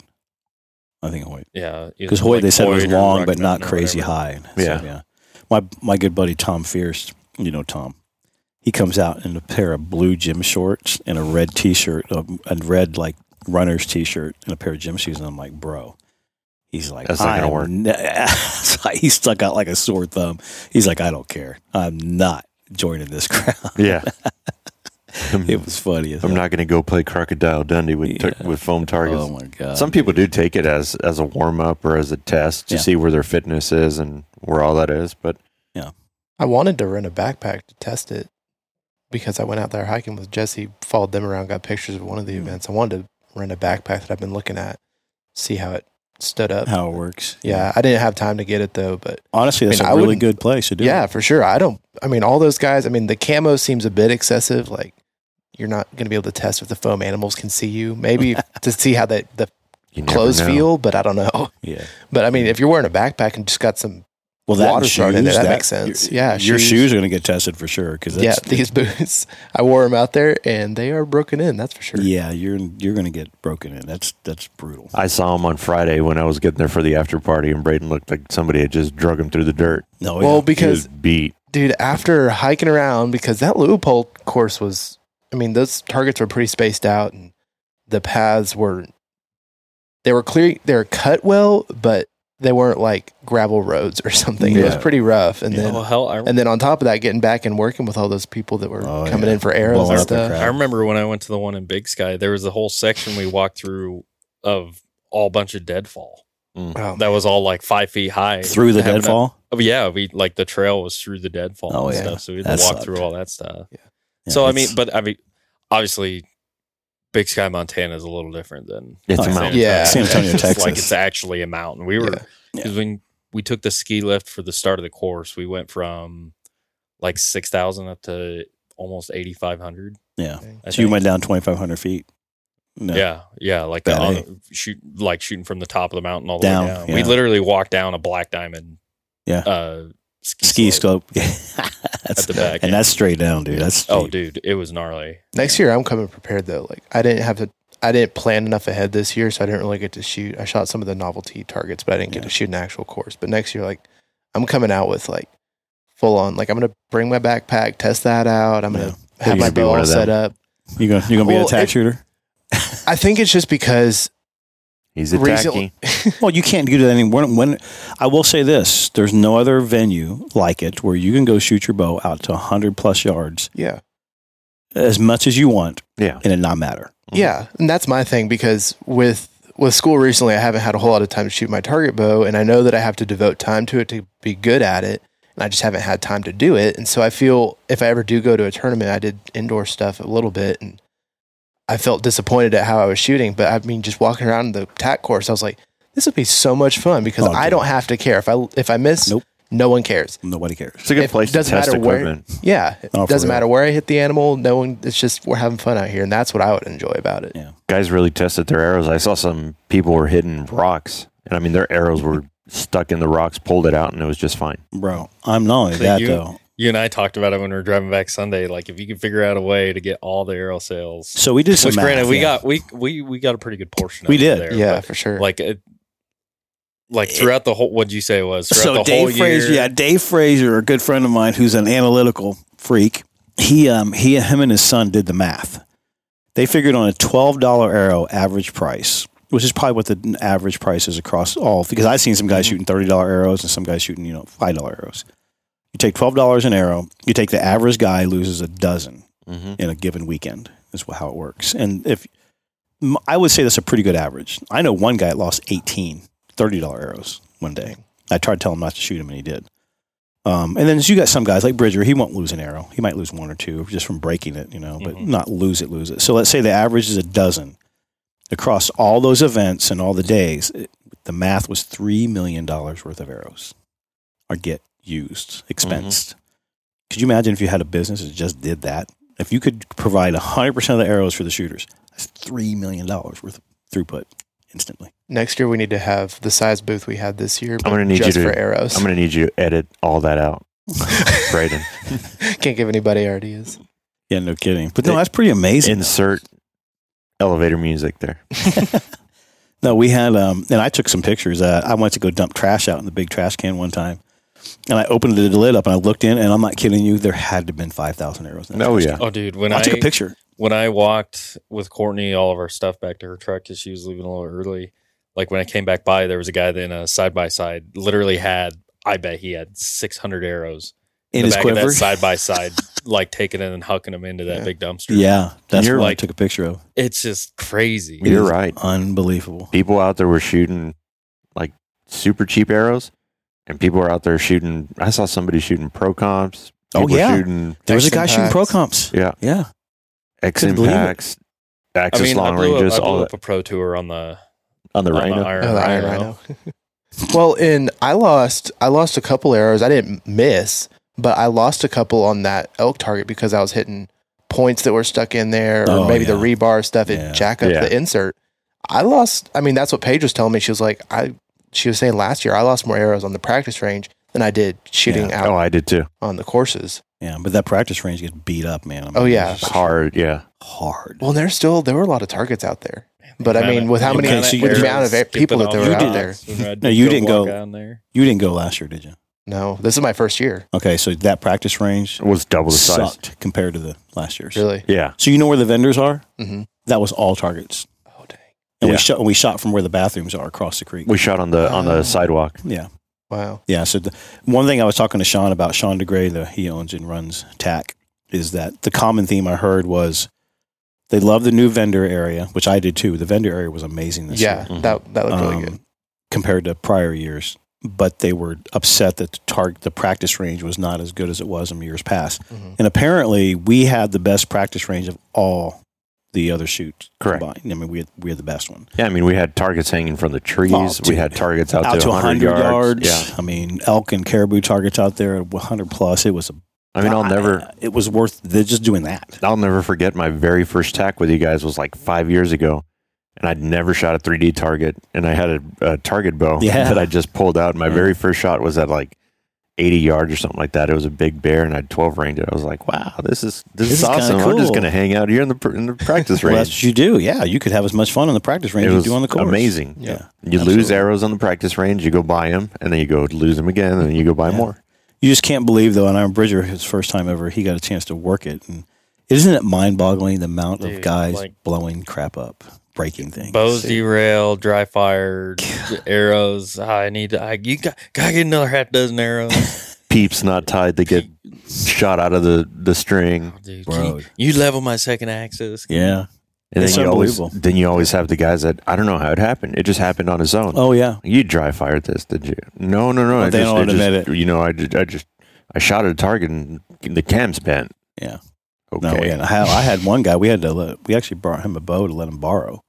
Yeah. Um, because his bow was just nuclear. I mean, he, he dry fired it, and cam was bent. Cables. I mean, the string and cables were. Bro- I mean, it was unbelievable. Well, Bridger, you built a couple set of strings. I built like two sets. instantaneously, like for guys who were because these guys travel a long way. I had one old guy fella; he drove from uh, Beaumont, Mhm. you know, six hour drive, and he's forgot the front end of his dang Sherlock scope s- uh, sight. Like, Oh, literally yeah. forgot the whole scope housing on the front. He had the Challenger was on his bow, no scope and no dovetail mount. And I'm like, holy crap, you know. And I felt so bad for the guy. I'm looking, thinking, what am I going to do? This guy's. This is on a Friday or Saturday morning. His whole weekend shot Mhm. you know, and he he's got I think he had scheduled to shoot three ranges. You know, so we pulled a Fast Eddie XL off the shelf and just opened it up, built it for him, took him over the range, got him sighted in. So you know, it solved the problem. That guy was so appreciative; it was unbelievable. But you know, 'cause we saved his entire weekend. Yeah. Um, but that's the kind of stuff like that happens. I mean, you can't believe how many guys could become come up there ill prepared. And I don't care what. I don't think there's enough education out there. You get a lot of these first time guys that come out, and I watched one guy walk up to the booth, and he's got like four arrows in his quiver. Um, I asked him, I said, "Hey, you shooting?" He goes, "Yeah." He goes, "I said, uh, you haven't shot yet? No. What course you shooting? "Oh, I'm shooting prime. You're gonna need You- more of you're, that. you're, you're going to be done in like five targets. Well, what do you mean? I don't miss. I shoot 3D all the time. Okay. I'm, so I'm telling, give you some advice, bro. You're going to lose eight to 10 arrows on that prime course. Prime and Sitka were the ball breakers. Yeah. And uh, lo and behold, he went out there. I think he made it through half the course. Here he comes. I need a dozen arrows. Mm-hmm. Hey, I mean, it, we were the only shop out there doing doing any bow work and stuff. Yeah. So we, I mean, we built probably two thousand arrows up Dude, it this weekend. But was unbelievable. and then all these guys have feds. There have been plenty of times where I've rolled up to an ASA or USA or NFA shoot and went parked my truck, went straight to the Lancaster trailer. Oh, heck bought yeah. All the shit I needed. Heck yeah, man. No doubt about it. No, that's what that's why Lancaster's there and why we're there and some other some of the other vendors to you know keep these guys shooting. Mhm. But it was a great event. God, it was crowded. I mean, I forget what Sean told me. How many thousands they had? It was a lot. Must have been well over three thousand. I think well over three thousand attended easy Yeah. overall. Because what's even crazier is that you know I typically don't get there till eight eight thirty. I don't like you know just it's you're there all day. It's a grind. You're tired. And I know for a fact I had one of the vendors come over and told me he says yeah some guy was there were like six guys waiting at seven o'clock. I mean seven a.m. And these guys are waiting for us to get there so they can get stuff or get things fixed. It's like, you got to be kidding me. So, Yeah. I, you know, Jesse and Paige, thank God, were a lifesaver in that. They ended up going there early. Um, but that's, that is now five, six, seven years ago. It wasn't like that. You wouldn't really start seeing the guys rolling in until 8.30 or 9.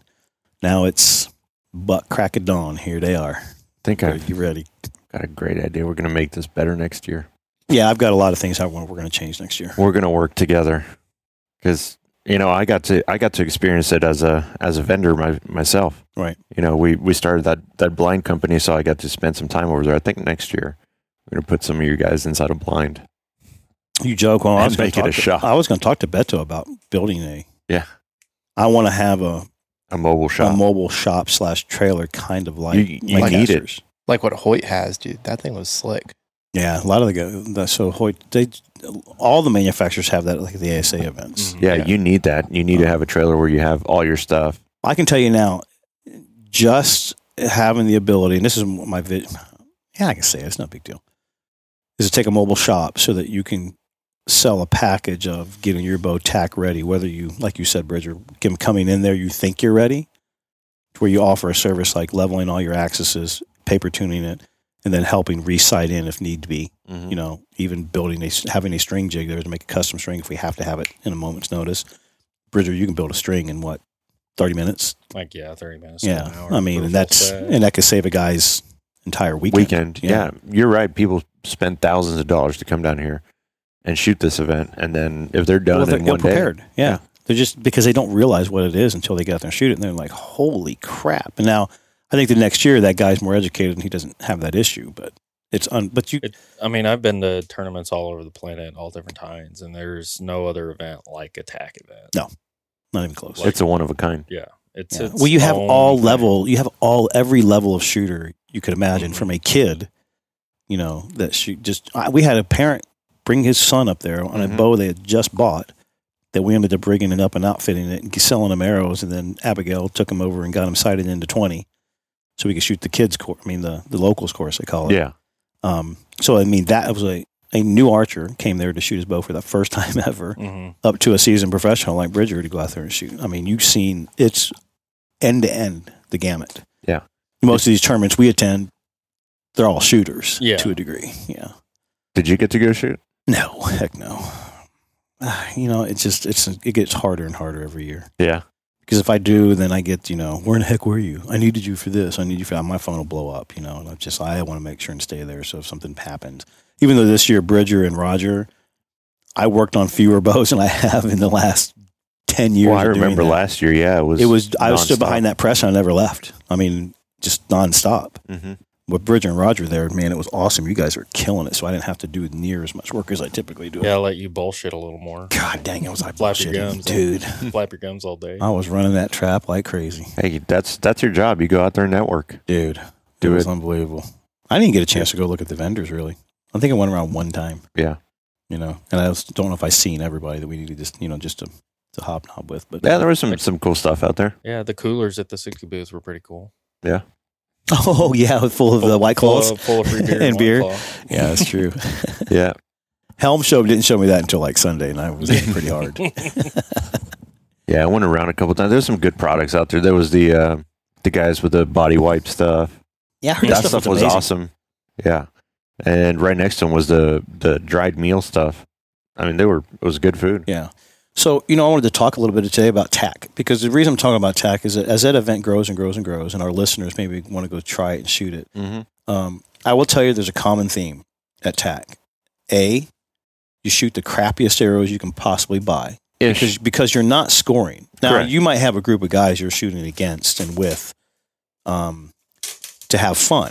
Yeah, And with like that, shooting skins yeah, or whatever. well, yeah, shooting skins and stuff. But at the end of the day, you're going to break and lose arrows. Yeah. And that is not the venue to shoot a $30 X impact. No, no, no. that I you can mean, go kill an elk with. guys want to go out there and test their equipment, but I don't think that's the place to do it. You No. do that shit at home.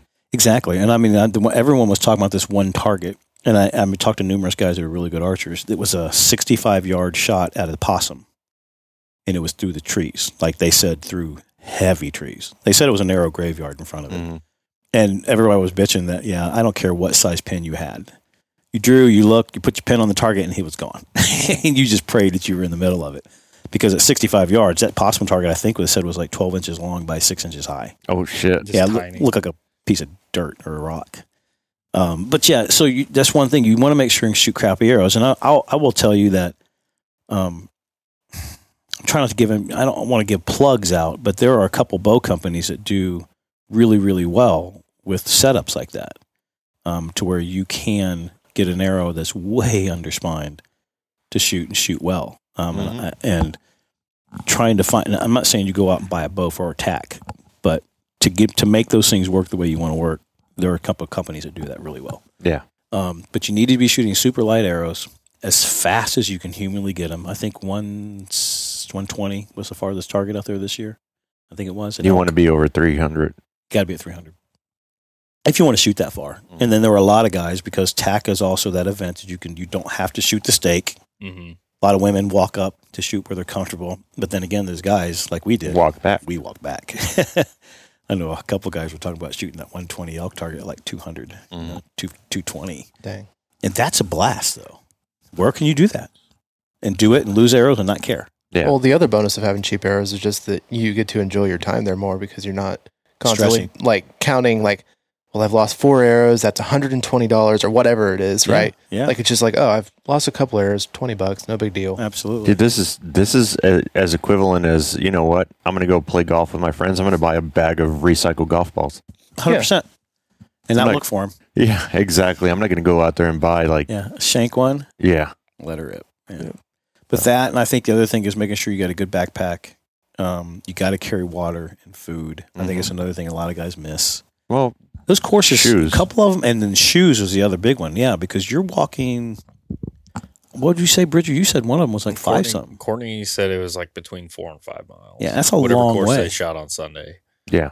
and that's a long way, and that's twenty targets across that four to five miles. So I don't know how many Yeah, it's targets were out 20. there. I didn't get to go It's out and 20. shoot range, but You need something comfortable on your feet. Yeah, exactly, and that's probably why a lot of those guys wear the. You know, we- we made fun of them as far as being tax shooters, but good, cool clothing that you can handle the heat and wicking very quickly because of moisture and you know you sweating.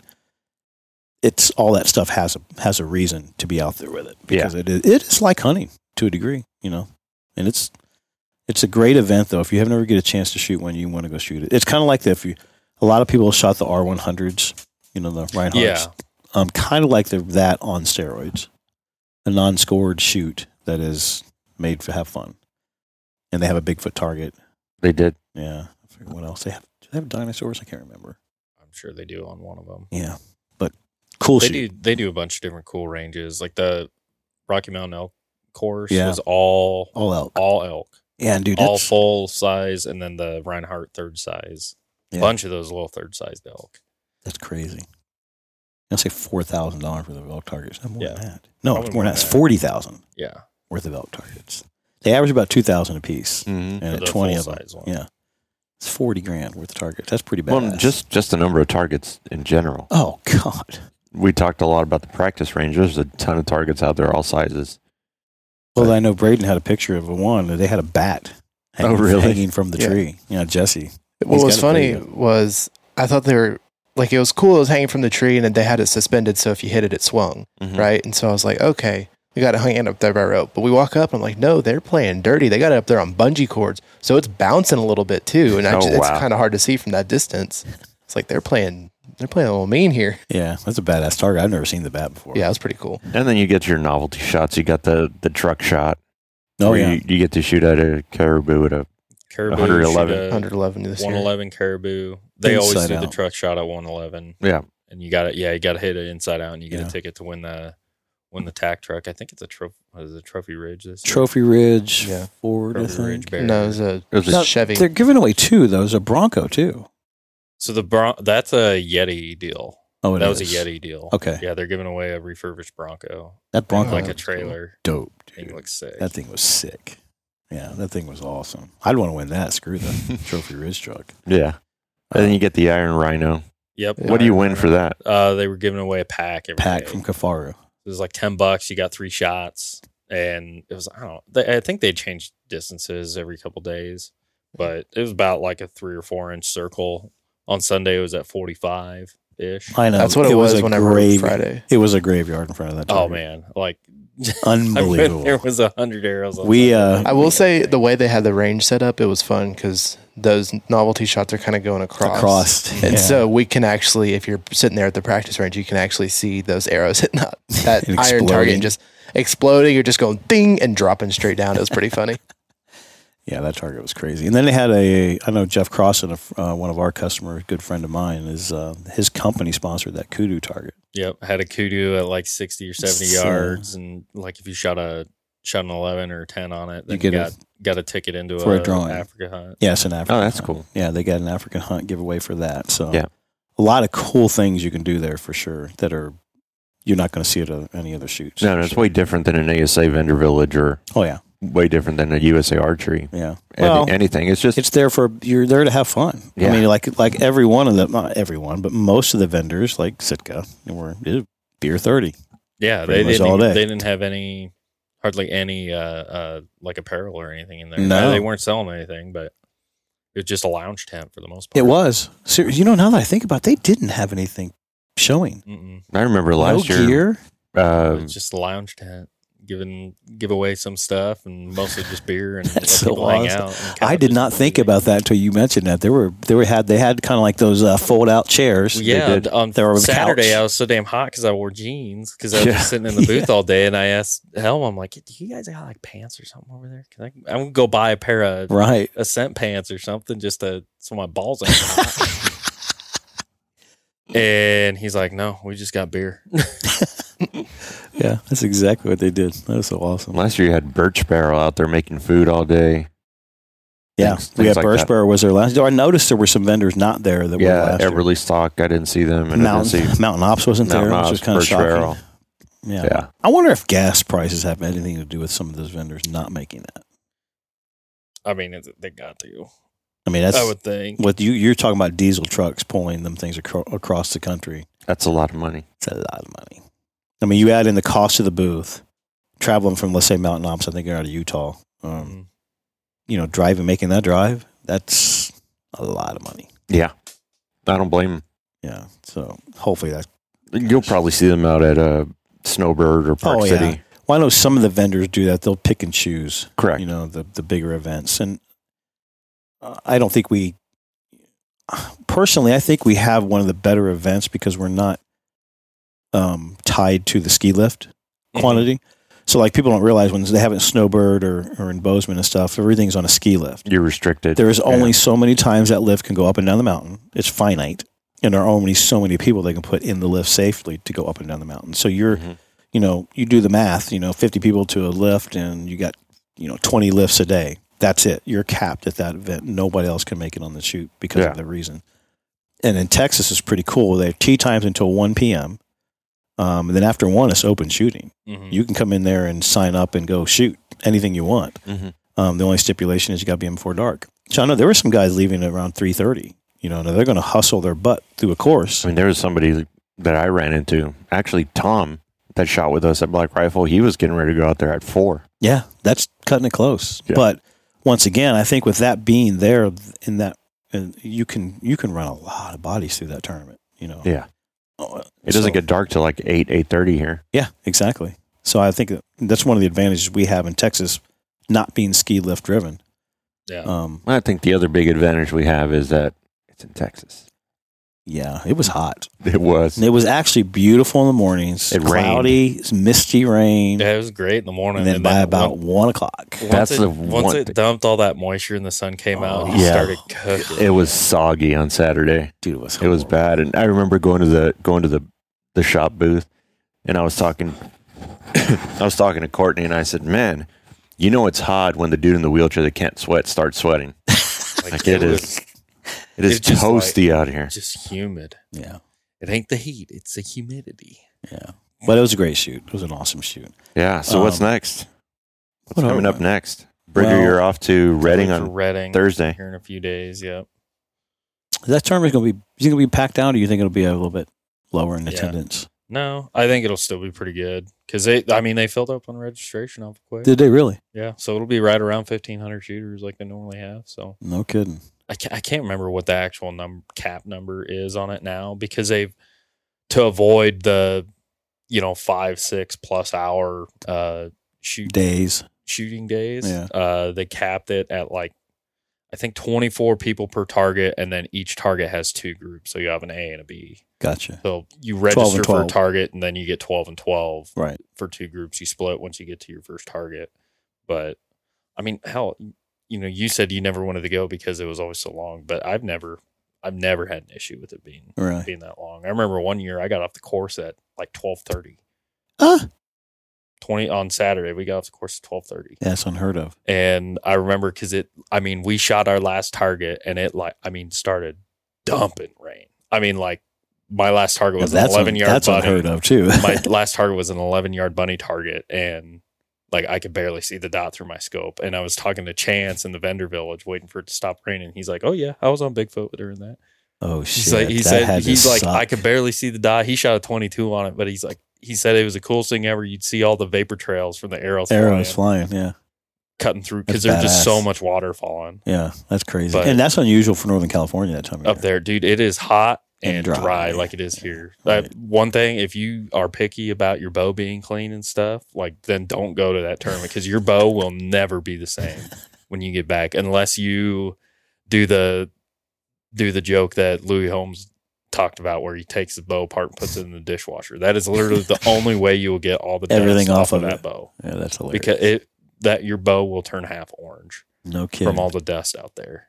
It's That's going to be crazy. it. But that is probably one of the what second, probably the second most attended, largest tournaments in the world besides uh, uh, for an outdoor besides shoot, for Vegas. sure. It's a big for one. an outdoor shoot yeah but there's i mean other than the the outlaw tour stuff there's really nothing else like it Yeah. so there's some courses that'll do the like the safari style where they'll shoot at the orange dots but on Right. the actual field fi- or on the actual field butts So we um, talked about this a little bit. I think Bridger, you and I, I think discussed it driving home the other day that you, know, you think east of the Mississippi, it's all ASA. It's all un, unknown or known 3D, Mhm. Mm-hmm. um, you know, typical traditional type shooting. And you go west of the Mississippi, the Outlaw tour you're talking about, which is based out of Well, California, i mean that's Washington, pretty much Oregon. all west coast yeah, it's all marked 3D, Mhm. meaning you got an orange or a pink dot somewhere. yeah i mean it's it's still field it's just at a 3d target Right. like they call it the mark 3d nationals for at least the reading shoot specifically it's called the mark 3 nfa mark 3d nationals or reading Right. trail shoot but I, it's a field tournament like you, you shoot two arrows instead of four and it's a 3d target instead of a target butt right. like it's it's still a field shoot But it's got to be, it, but it's cooler than field. well yeah because i mean i'm from iowa like i don't got any hills and mountains and shit that i can shoot my bow on Right. and out there, which I mean, I've shot some very difficult field courses that are a lot more difficult and technical than the Reading one. But for 99% of guys, like that's the most technical course we'll shoot all year. Yeah. So uh, do me a favor, take a minute and talk the, the listener through when you say technical, what makes that course so technical? Up and down hills, cutting yardages, figuring out when you got to add. Because I mean, there are targets where I'll even add yardage or at least not take as big of a cut, depending on what the angle is. Side hills, uh, I mean, all your shit's got to be on. Yeah. you can't it's not like a indoor shoot where if your arrows flying halfway straight it doesn't matter you know how, what your sight level and all that shit looks Right. like like if Plus- you're if your seconds off you're gonna you're screwed if your thirds off you are definitely screwed out there i mean And don't and you also have different you're shooting in canyons, so you got thermals to deal with. yeah i mean Dif- different wind patterns and It's- thermals as your arrows going. yes and no i mean it's not horrible but like the elk herd one of the hardest it's the hardest target out there Yeah. arguably not only from a mathematical standpoint as far as what your uh, margin of error is aiming at that dot but also i mean it's at the base of the mountain and like that whole canyon will just blow blow the wind straight down and then it's even further downhill so we'll get crossing winds the wind will be doing one thing up at the top of the mountain and then the flags right next to the Target. vendor village vendor village because you're we're shooting open or over the big open field and then to our right farther down the hill is the vendor village and all the flags will be pointing straight up towards the targets there then you'll look up the hill and all the the trees and all the flags up there will Going be the other pointing the way. other direction yeah. like- i mean it's it's tricky crazy tricky. Yeah. Then that, uh, people don't realize that is crazy technical. So let me ask you a question. With the advent of the new, you know, with the the arc in the rangefinders, So when you range a target, let's say, and it's on a let's say a I don't know an 18 degree downward slope, you range it with your rangefinder. It's giving you the arc calculations. Mhm. Are you still cutting yardage potentially on that target over and above what the rangefinder is giving you, or At- are at you that trusting the tournament- rangefinder? At that tournament, no. There's nothing that extreme there. okay, But gotcha. like when I'd shoot, uh, like there'd be a target or two at OPA where you know if it's a if it's like a forty yard target, but it's at like a thirty plus degree angle, like especially with a target bow, like you got to think that shooting a target bow with a, a spring steel rest, something that has a little bit of flex to it, right. when your arrow is just sitting on it perfectly level, it's deflecting that little that blade a certain amount. While if you start pointing straight up or straight down, You're getting you know your you're, reflection, you're yeah. getting that arrow's not pushing into the rest as hard, so Correct. you'll end up having to cut more. You know, and and even going uphill like less for me, as long as it's less than about 15 degrees, then I can't take as much of a cut. Because, and generally, that you know, as far as going uphill, not taking as much of a cut, usually that's just the human error side of it. Like I, you're generally gonna want to dip a little bit more. So like I always, for me, I always just say if I'm pointing uphill, I take 75 percent of the cut. So if it's a 30 yard target with a one yard cut, so normally it'd be 29. 29. I'll shoot it for like between 29 and a half or uh, yeah, between 29 and a half and 29 and a quarter. So I'm not taking as much downhill for the most part. It's almost always on. almost always on. Yeah. Gotcha. Yeah, that's interesting because I was always hear that sometimes you do go above or beyond what your rangefinder is reading. Yeah. And I mean, that rangefinder and Gillingham will be the first to tell you like that rangefinder is not always accurate. Mathematically, it is accurate, but it doesn't take into effect, like I said, the, your launch angle off your rest. Right. You know, when you start pointing uphill and downhill, the way your bar's balance is going to be completely Oh different. yeah, yeah. because your body. you're- that weight's getting closer together and Yeah. off on on two totally different axes. So the way you hold your bow is different, uh, which is why I have you know making sure your third is correct, making sure your second's correct, Well, and- all that stuff is crazy. important. so I've shot some pretty crazy ranges like that, even out here at Eagle Lake where they used to Mhm. hold worlds all the time. Mhm. You got some thirty degrees out there, some bad ones, and I if I go to that shoot, like if I was going to Reading, I would literally shorten my draw length to half an inch. Because shooting Yeah, a some- Mm-hmm. hinge, I can't make that thing go when I'm at that height of an angle. It sucks. Yeah, there- I mean, there's very few targets out there that are like that. That But the bad. couple that are, like the, I think it's possums, possums or weasels, something right, whatever, right before the canyon bears that everybody complains about. Uh, it used to be like a 40 something yard target. That would be the longest backup on the course. That's why they changed that target from a 40. It was it used to be like a 45 yard antelope at a fairly decent sized dot, about the size of a coffee mug. And that was the longest wait on the course, longer than Bigfoot, longer because than of Canyon Bear, the because angle? of the angle on it, and it was hard, so hard to aim at. like you're you're standing on a little shelf, and you literally can't put your like you can't point your bow straight out because of the the the dirt wall right in front of you really. that you're pointing over top of. So then the wind's catching you all kinds of funky on the side of the. so you can't canyon make there you at the half time you top can't end get a of the shot to canyon. go off. Can't get them to go off. Like you're pointing. I don't know. That target's probably. I don't know, like 20 degrees, Yeah. which uh, it's probably closer to like between 20 and 25 now. If you're pointing at the top end, or, you know, the top line of, of weasel targets, Right. but yeah, like they they've edited the course a little bit just to help with flow and everything like so that. you don't have the but- backups. yeah. Gotcha. That's crazy. but I mean, there's there's still very few targets that are like so insanely technical. Not nothing like the old uh, uh, what was it, the Pro Series that they used to have over in Europe, where there there's that famous picture of the, the guy shooting at the target at the top of the the they're standing at the bottom of the quarry shooting at the target, Yeah, yeah, like yeah, up at yeah, the yeah. top of the rock Yeah. face. There's nothing quite like that, but I mean, there's still some difficult targets out there. so uh, you you made a comment the other day that you can't believe no one has actually ever cleaned. Yeah, Right. I mean, I So I you think you understand- think that course is cleanable? a thousand percent. No shit. I mean, it's doesn't mean it's not hard. you know, usually if you got a guy that So your Jesse- yardage, real quick, shortest to longest. Where are they? uh, shortest target now is three yards, and the longest target's Bigfoot at one hundred one. One hundred one. And so you think that variation is cleanable? Yeah, Because Well, you gotta people don't think that- realize. talk through real quick. Your your orange dot size is So in if- conjunction with your your target size and yardage. your correct? distance, mo- Your more than anything. So if if anybody's familiar with shooting NFA field, ninety percent of the targets will follow the like the do- orange dot size will correspond with the NFA length. five Right. five ring. So you know it's a sixty five millimeter target out to like sixty yards or Right, something, sixty or seventy yards, whatever it is. And then the only one that's different is the three yarder now and Bigfoot. Bigfoot. Yeah. Yeah. So like the elk herd would shooting the dot on the elk herd would be like shooting a five on the 80 yard target That's tough. in NFA field, Yeah. What was but that? at 88 yards. That three yard one's going to be tough too because It's But- a big, isn't that big We'll as a see, but quarter? there's no. a 50 Tim- cent piece? Well, I don't so think the Tim's going to be first- able to put his bow up. the first year they had it, uh, two years ago, we shot at it and it was the size of a dime. No then last- kidding. Yeah, I missed one because that. Because well, what's weird at three yards, like you're so damn close to that target.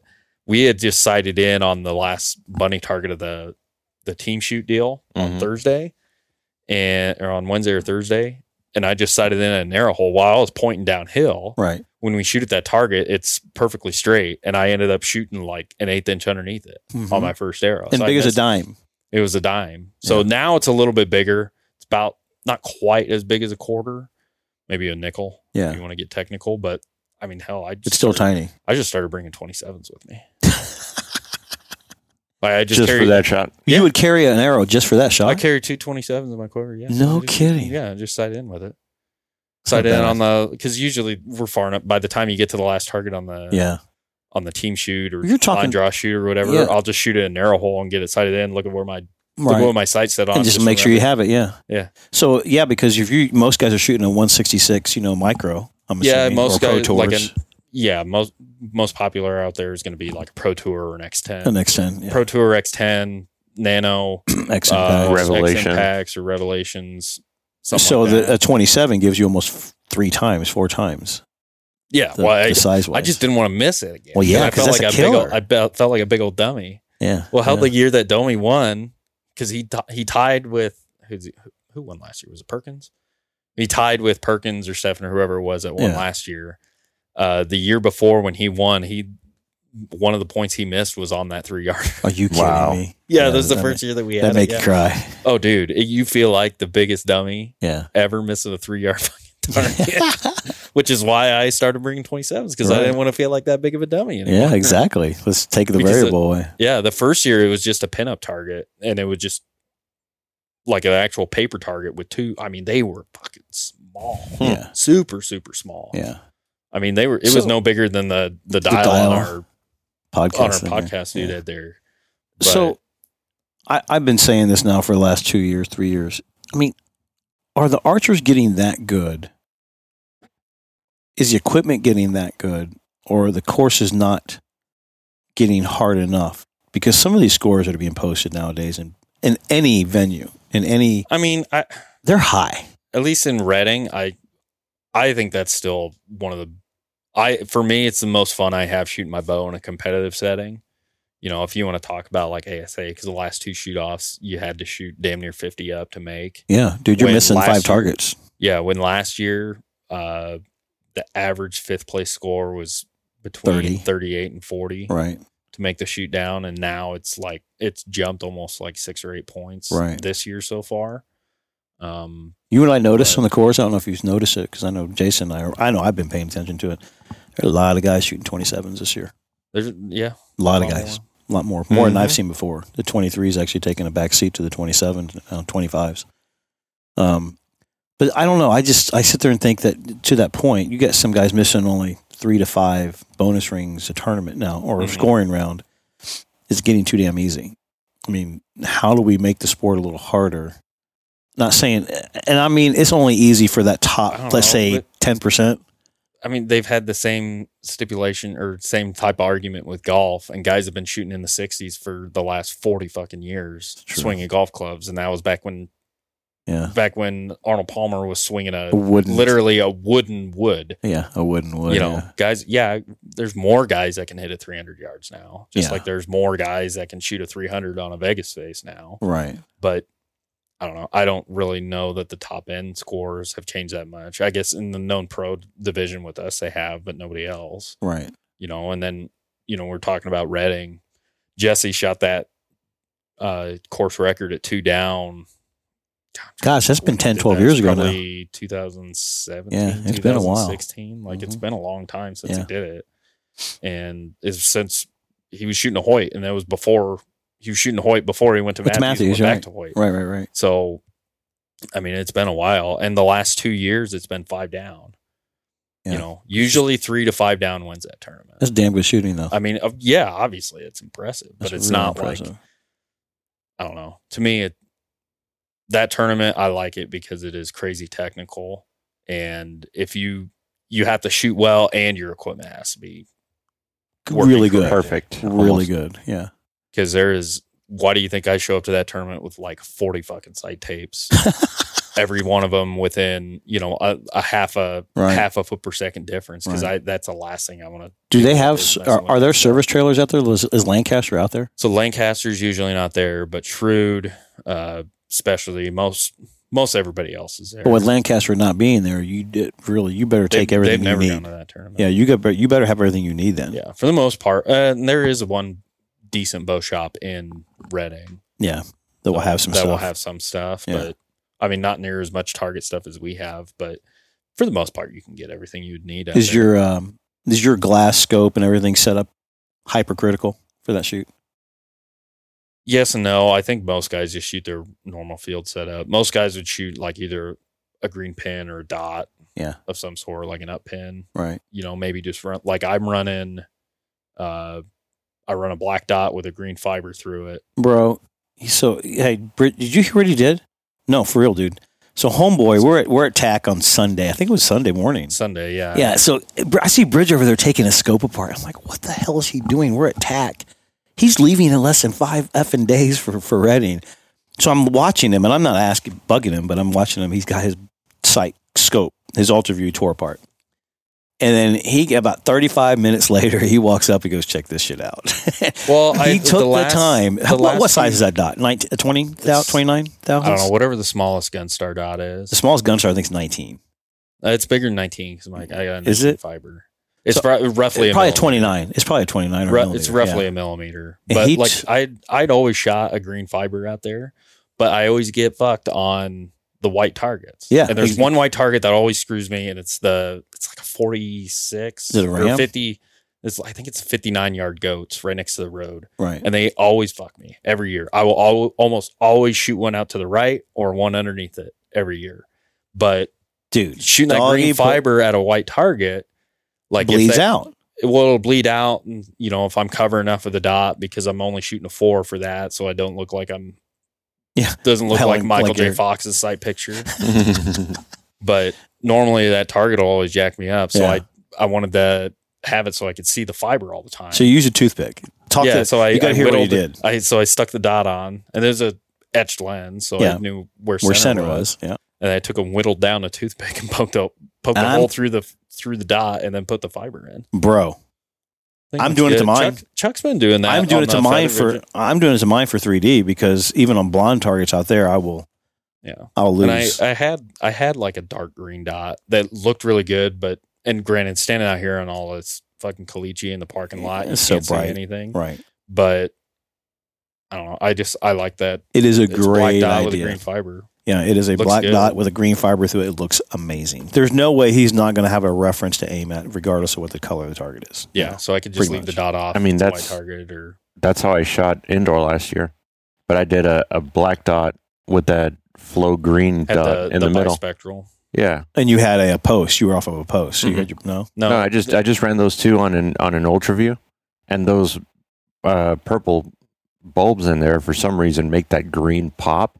But I was having the same issue when I was shooting a like an NFAA target. Yeah. I was losing the green dot in the white Oh, yeah, it uh, in the white disappears. target. Same thing with the Vegas; it was a little blurry to see. Yeah. So I just put that. I put like a two mil uh, black dot and a one mil green dot, and it was perfect. Oh, you put in dot to dot in in inter in, Yep. intersite. Yeah, gotcha. Yeah. That makes and sense. it and it and it worked because sometimes I take a little bit longer to shoot a five spot, and if my light goes out, have while I'm at full draw, I can still see. Yeah. I still have that blacked out in the green one. So, So, as, well, I tell you, Yeah. the fiber that he built around his looks it looks awesome. dude, that's that's genius. I mean, it it, is genius. good. It looks really works. good. I mean, I seen it. and I was like, you I just got- shoot a blue dot. Once again- for me, a blue fiber works the best. one of the great ideas that Deaton has that. he's I mean, bad. I I'd love to take credit for that as being the first one, but Chuck, when Chuck was still with Feather Vision, he'd done the bispectral dots for a long time. did he really? Yeah, they would etch the lens and then have and then drill through it and be able to put a fiber. I think uh, Where Clear Target has that now. Clear Targets They have has them where additional they're where they're actually like molded into the lens. Yeah, that's what Chuck was doing with his. They would they would etch the glass, fill it with black paint, and, Mhm. then, and then drill back through it. Mm-hmm. Yeah. Just I mean, drill through the paint. and then fill it with green something. Yeah. Well, his it was just bl- etched black on the lens, so Mhm. you could Mm-hmm. run a black run it as a black dot, but then you could also insert the fiber. But that lens is always etched black. It never goes away. Right. Right. Because it's built into the Yeah, lens. yeah. Yeah, So you can't take it on and off. Yours you can remove if you want to. Yeah, it's just a dot. It's a dot, just yeah. stuck on there. Yeah. That's I think a little bit more practical because you can you, now you I can mean, use I your lens for change my- anything. I change my shit all the time. My Yeah. my aim and aperture and stuff. You have to yeah, depending on what mess around. tournament There's, you're gonna I do. mean, I shot fantastic at, at Minden, and I just changed my setup. Yeah, you're an idiot. Yeah. Well, and I change mine all the time too, because like for field, field and hunter faces, like I can't the red or the the green fiber looks great on a field face because I'm aiming in the middle of a black Black I dot. can always right, Mm, see it, Right. but I always struggled shooting at the hunter round 'Cause Mm-hmm. it's in white. because I can't. Yeah, I'm putting green over white, and I It lose just- it all the time. oh, If yeah. I'm standing in the sun at all, that the Gone. fiber's usually gone, It's gone. or at least washed out enough to where it's I'm trying to aim off a smudge. yeah. So I always run a red fiber for for field. Field round. So this way I can just pop that fiber out, put a different one in it. Hell yeah, dude. That's a great idea. Like I said, I'm doing it to mine because that way I don't ever have to worry about But it. but he's doing it to his. That means I'm doing it to his. Yeah, exactly. more you Bridger's know. doing it for me. The more you know. yeah, it was genius though. I ain't kidding. When I looked at, it, I was like, "Holy shit!" This well, is I, I wandered around for badass. like 15 minutes trying to figure out if I could like How go I c- steal a safety pin from somebody or whatever to figure out how to put the damn you know. le- the fiber through. it. fiber through the the dot. Yeah. Yeah. So it's funny you say that. That's exactly what you would need is like a safety pin or a, s- a- a I just needle. whittled- I just took a knife and whittled down the toothpaste. You can do but that. a You can needle just- would have been awesome. Yeah, you take a syringe. Yeah, syringe would through. work absolutely. you know, I, I got a lot of buddies that are running around with syringes. There you go. pro pro tour I tip of the carry. week. Yeah. I mean, seriously, that's a great idea. I think it needs to be someone. You know, like, uh, if you're having that issue, that is an easy fix. That's That- one thing that we do a lot in the shop oh, is get creative with equipment. I, I finally started giving into it. Like your, how your shit how else does are you gonna not know if it's not gonna work? exactly your shit does not have to be to spec. yeah. You that's make true. it you make it to No. where it works for you. I think Paige did a great post the other day where she showed uh, Group tuning. group tuning versus paper tuning and the disparity between the two. Yeah. No one would argue the fact that you would shoot that one that had that group look like you could put it in a quarter, Correct.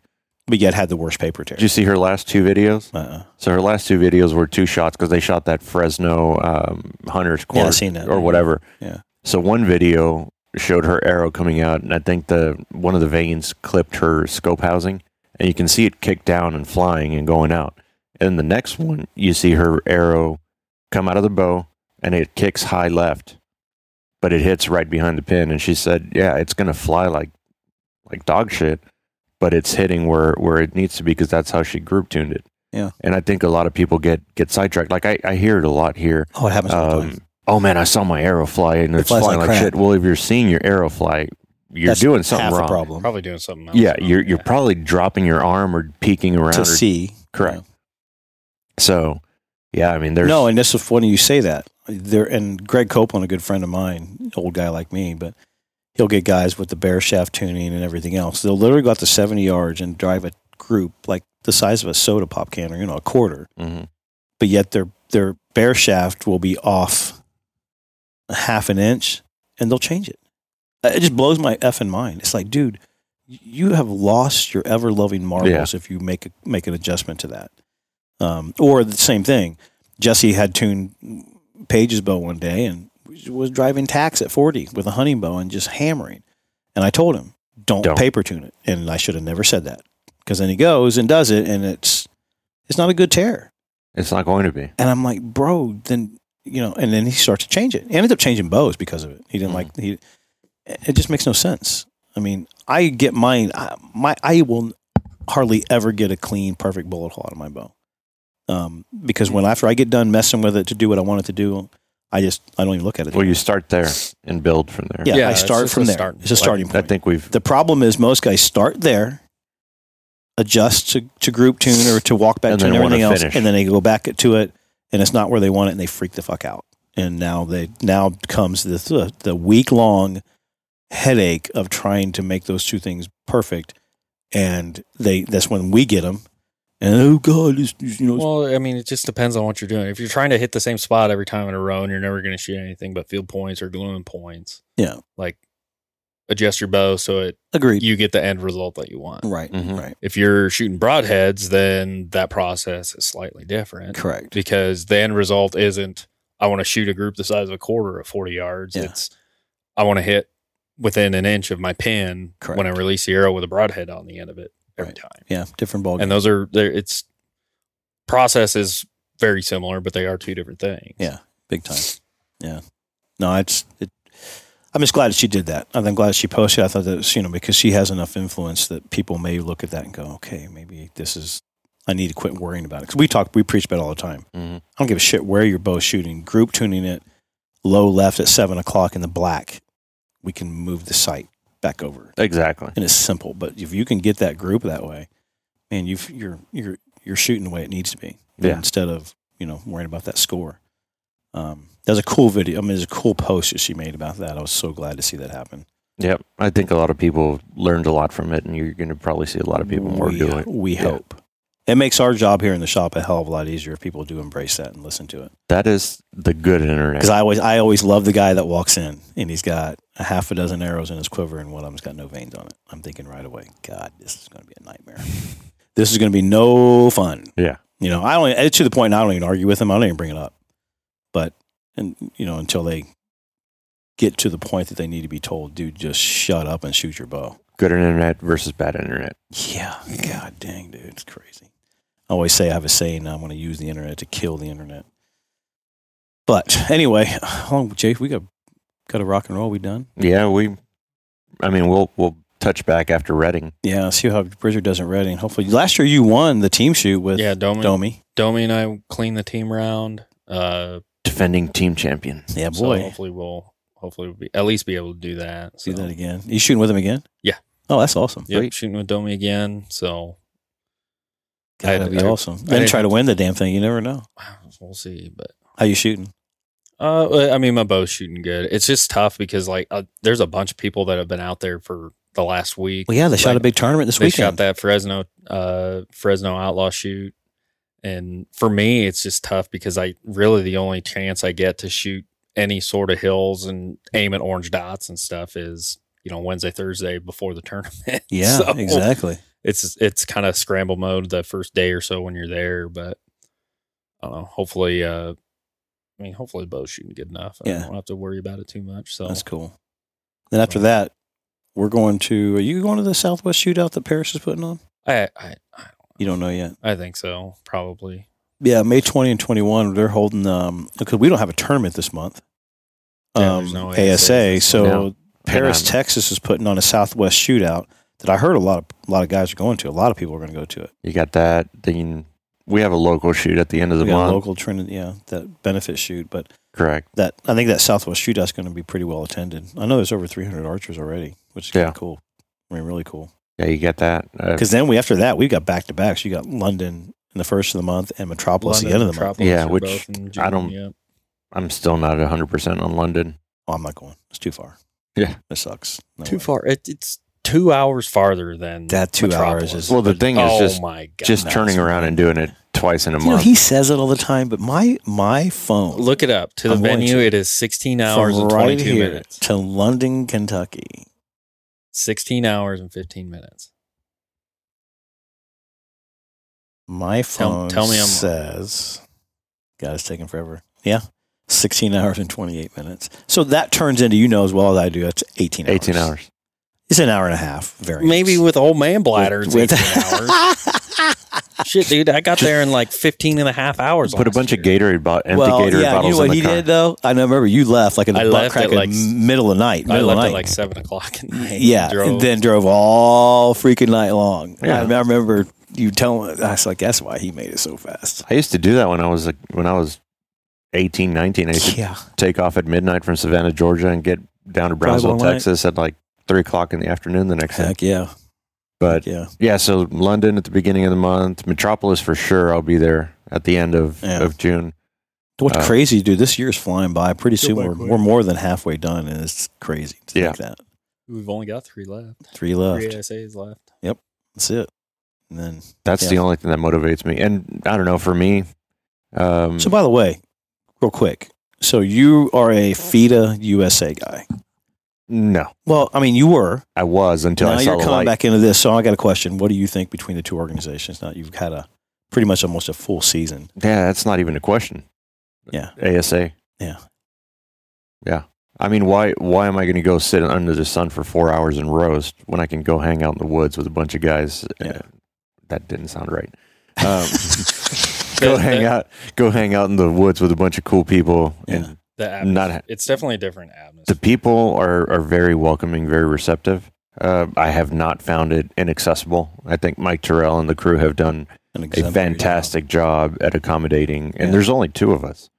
Um, and I'm I'm hoping that more people out there can listen to this and be like, hey, you know what? I want to go do it. Yeah. It's not impossible. Well, I mean, Uh, what about organizational difference? The big, you seen a big difference between the, just the organizations and what they do for the shooters? And Yeah, I mean, I, I I'm, not, really so I'm not trying to tell you to throw USA No, under no, no, the no. bus, but no, but I, I do see ASA doing a lot more for the shooters. and- A- ASA listens to the shooters. A lot Correct. more. yeah, on top of that, it's it's a lot more welcoming. You know, I, I decided to shoot pro this year, and, and I was scared out of my mind the first tournament. It's been very welcoming. Yeah. It's been very cool. Uh, awesome experience, learning from the best. yeah, it's So. it's it's awesome. I mean, that's it. I've always said it's a better organization by far, Yeah, the only and, thing and that- it still has its flaws. correct, but the only thing that I do miss is the international stuff. Mhm. You know, getting to go that is the one thing that that I do enjoy doing. The the whole world archery thing is when it's an international shoot. Right. I don't want to go and sit in, in Gainesville, Florida, and roast for four hours, Gee. but I do want to travel. So let and me ask you go a question. somewhere That's else. weird because I know I we seen Steve and Linda in Menden, Mm-hmm. Mhm. and that same week they were running one of the it was a Italia. world championship Italia. The Yeah, world- but that's that was a that was a self funded. So That was a Bridger's done self-funded it. World You Cup, you yeah. guys did three funded, one one self funded.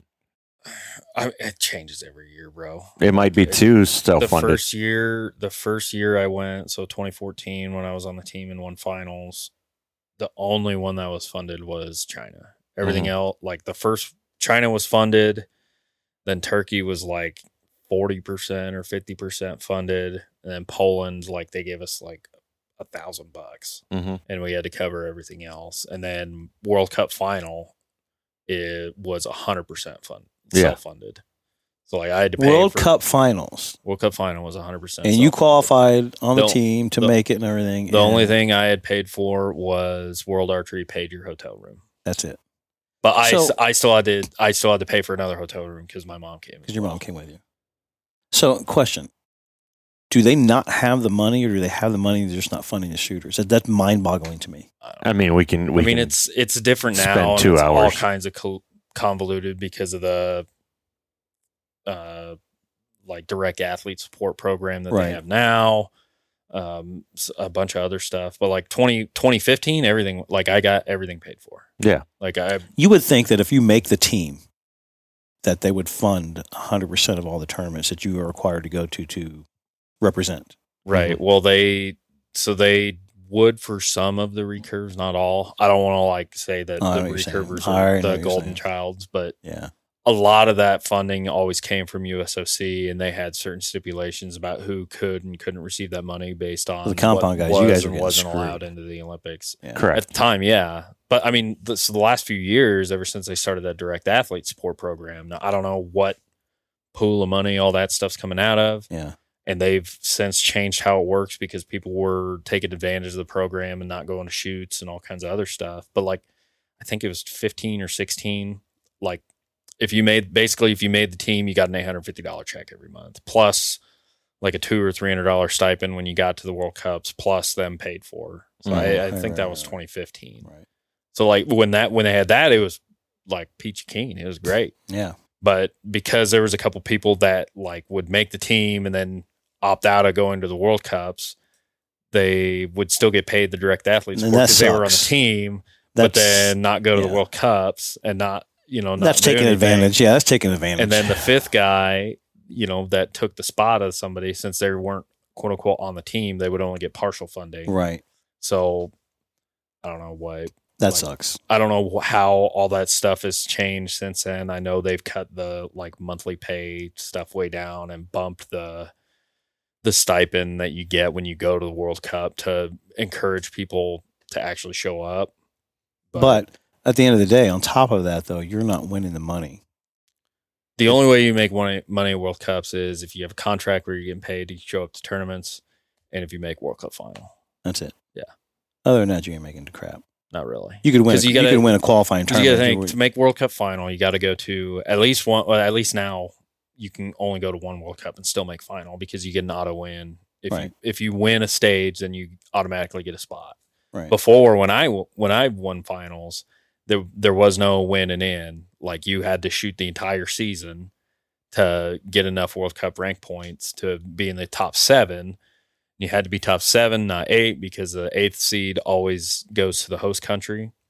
So I had to get go to all the World Cups, get top seven. I paid to go to most of them, and then to stay on the World Cup team for the second half of the season.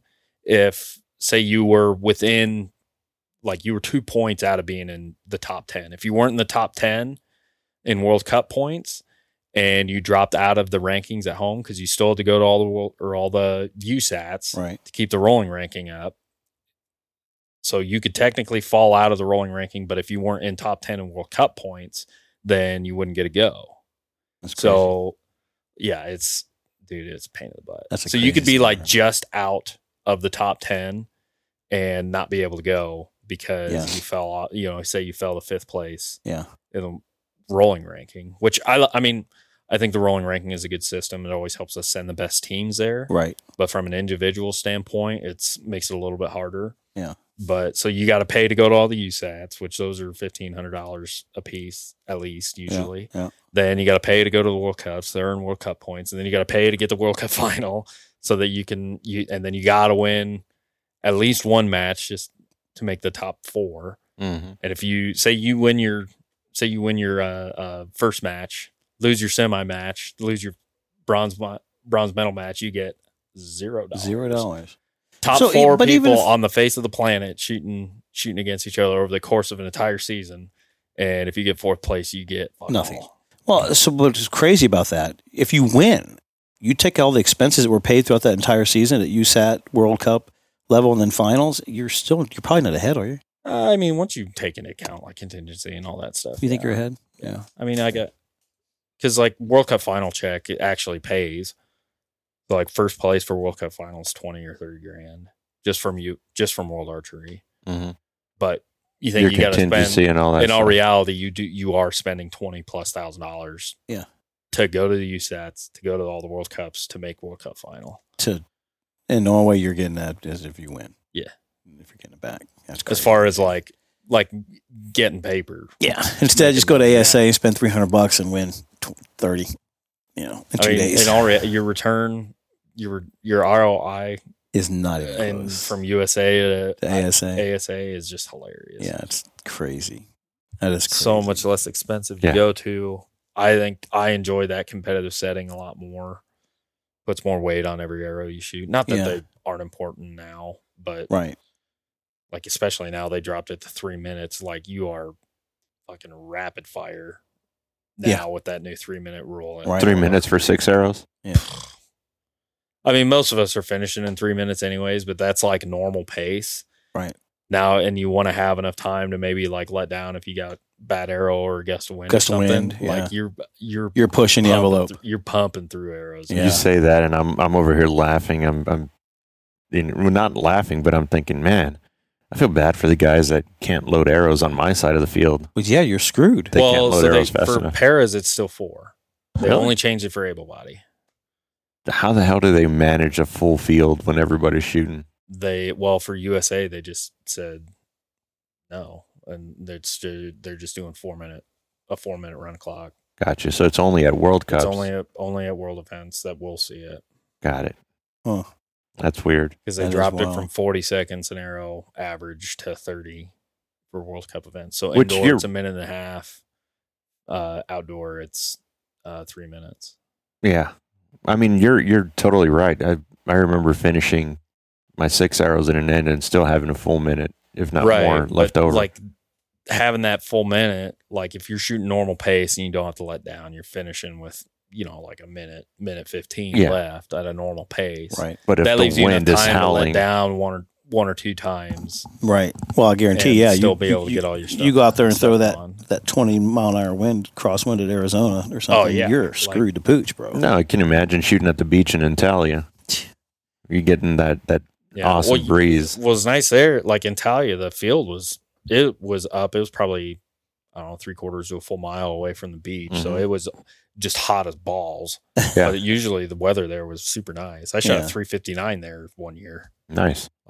Missed one, Yeah. thank God, because I shot like an asshole in the second half.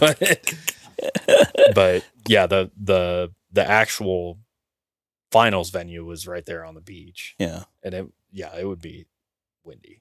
Mm-hmm. Well, I knew Jason. I knew you would. I, and I think we've been you've been blessed because it's been we've had some good courses.